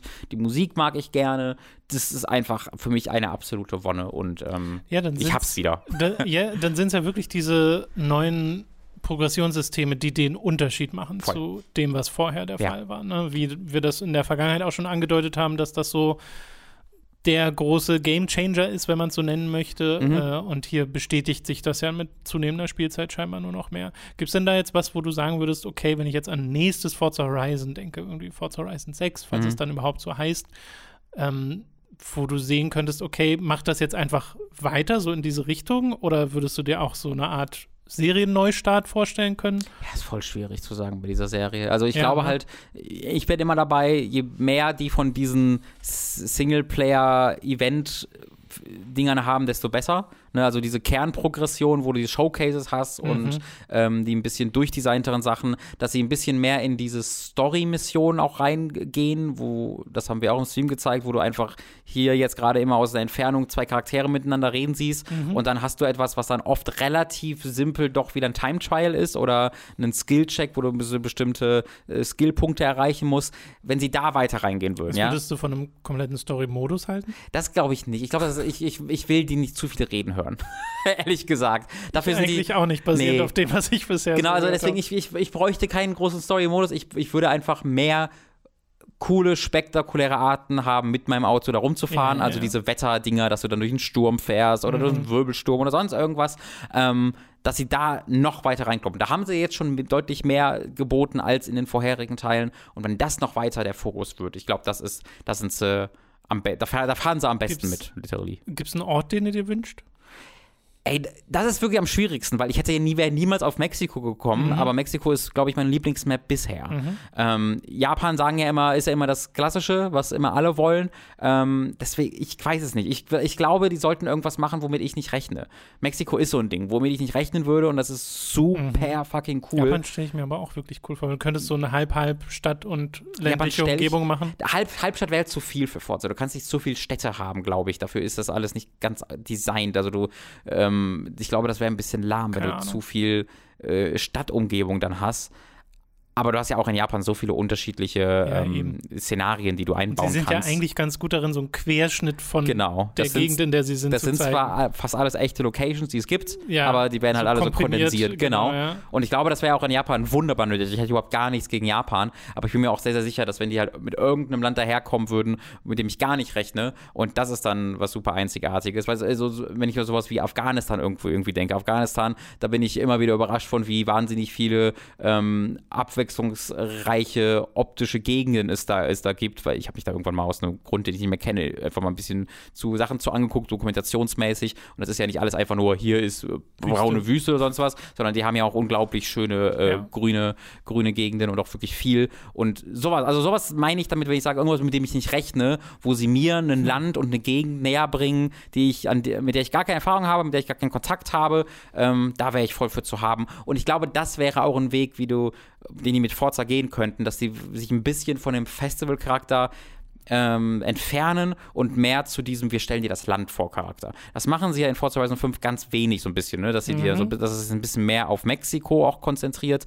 Das fällt halt auf, weil sie das deutlich mehr machen als in vorherigen Teilen. Aber ich glaube, das wäre etwas, was man, worauf man noch viel mehr gehen könnte. Ein bisschen weniger das Hey yeah, geile Party, Horizon, Festival Shit, sondern ein bisschen mehr hier, du kommst in dieses Land und Ja, ja. bereist das Ich- und wärst das Ich weiß, was du meinst. Ich glaube, es ist zu integral für Forza. Ich glaube auch, ja. Ähm, ich hätte gern, gern mal Berlin, einfach nur, weil ich es cool fände, mal so eine detaillierte Spielwelt in einer mir bekannten Stadt zu haben, Ja, aber also, wo es mal genau das Gegenteil ist. Das, das, das, das müsste man mit einem anderen Spiel machen. Städte kann ich mir schwer vorstellen mit Horizon, dass sie sich auf Städte konzentrieren, weißt du? Weil die Städte sind immer in allen Horizon-Spielen nur ein ganz kleiner Teil gewesen. Du hast immer mal wieder so eine kleine Ortschaft. Ja, hm. Aber ähm, ansonsten geht es ja eher um das Große, das Freie. Du kannst querfeld einfahren. Ähm, da würde viel verloren es gehen im muss, es Spieldesign. Mhm. muss dann immer nur ein Teil von einem großen Ganzen sein und das ist dann ein bisschen schwierig. Könntest du dir vorstellen, dass man einfach ähm, zeitlich sich bewegt? Also einen, äh, entweder Zukunftsforza, wo du wirklich irgendwie schwebende Autos hast oder so ein Scheiß. Oh nee, das wäre oder cool, aber einen. Vergangenheitsforza, wo alle in diesen 1930er Old- Oldtimern fahren oder so. Als DLC.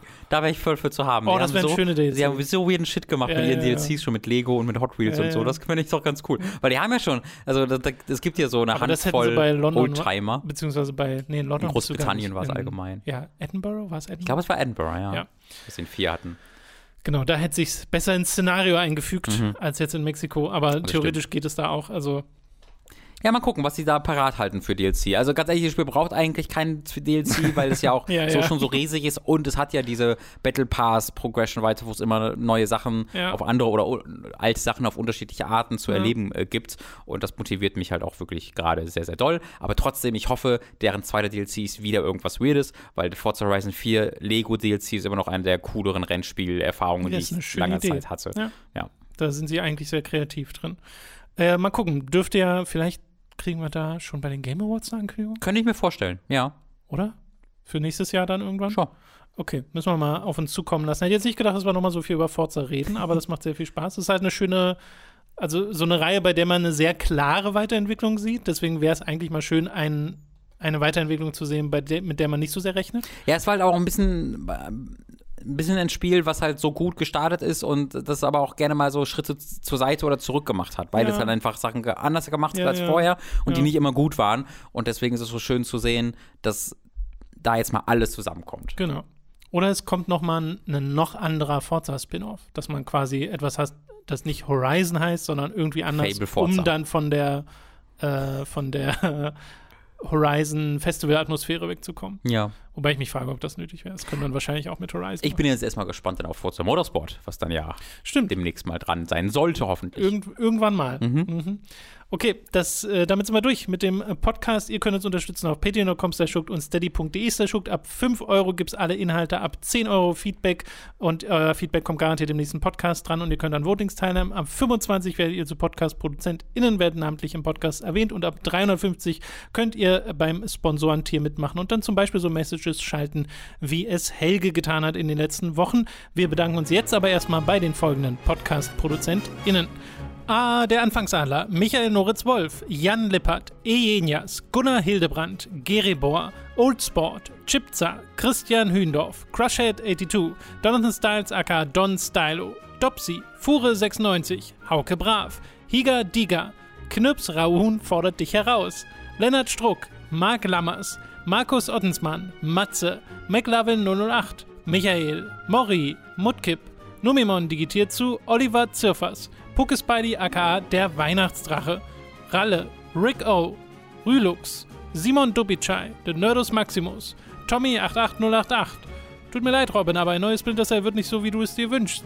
Savex, Zero Keim, Zombie und Tss, die Schlussschlange. Vielen Dank an alle Podcast-Produzenten. Vielen, vielen Dank an euch alle.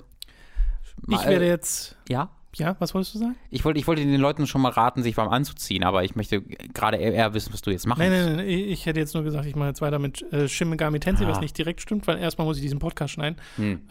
Aber danach irgendwann werde ich wahrscheinlich mit Shin Megami weitermachen. Äh, weil da bin ich sehr gespannt, ob die. Äh, meine größte Befürchtung ist, glaube ich, bei SMT, dass die Erfahrung in Stunde 30 genau die gleiche ist wie in Stunde 15. Mhm. Ich hoffe, dass noch so ein paar Querschläger dazukommen. Verratet es mir nicht. Lass sie auf mich zukommen. Äh, aber das finde ich cool.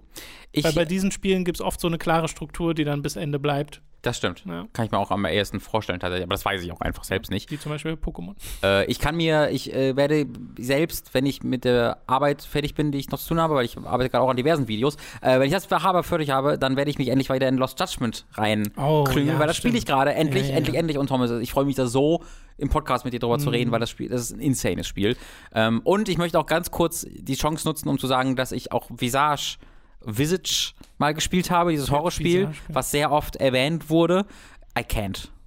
Ich bin zu alt für diese Horrorspiele geworden, um die alleine zu spielen. Das- ich bin zu sensibel geworden. Ich habe schon mal gesagt in irgendeinem Cast oder einem Livestream, Mhm. dass ich in mir merke, dass ich empfindlicher bin. Ist viel empfindlicher als vor einigen Jahren noch. Ähm, und das ist etwas, was ich immer wieder von Leuten gehört habe, wenn sie älter werden. Und das er- erlebe ich gerade sehr bei mir. Und ich habe dieses, ich habe Visage gespielt und das ist halt sehr so ein bisschen so PT, dann auch in seinem Look und in seinem, ähm, äh, in seiner Präsentation. Und ich habe einfach gemerkt, wie ich gar keinen Spaß dran hatte, sondern nur Terror gefühlt habe und dachte, das macht mir gar keine Freude, Aber- sondern ich will einfach nur, dass es aufhört. Hat das Jumpscares?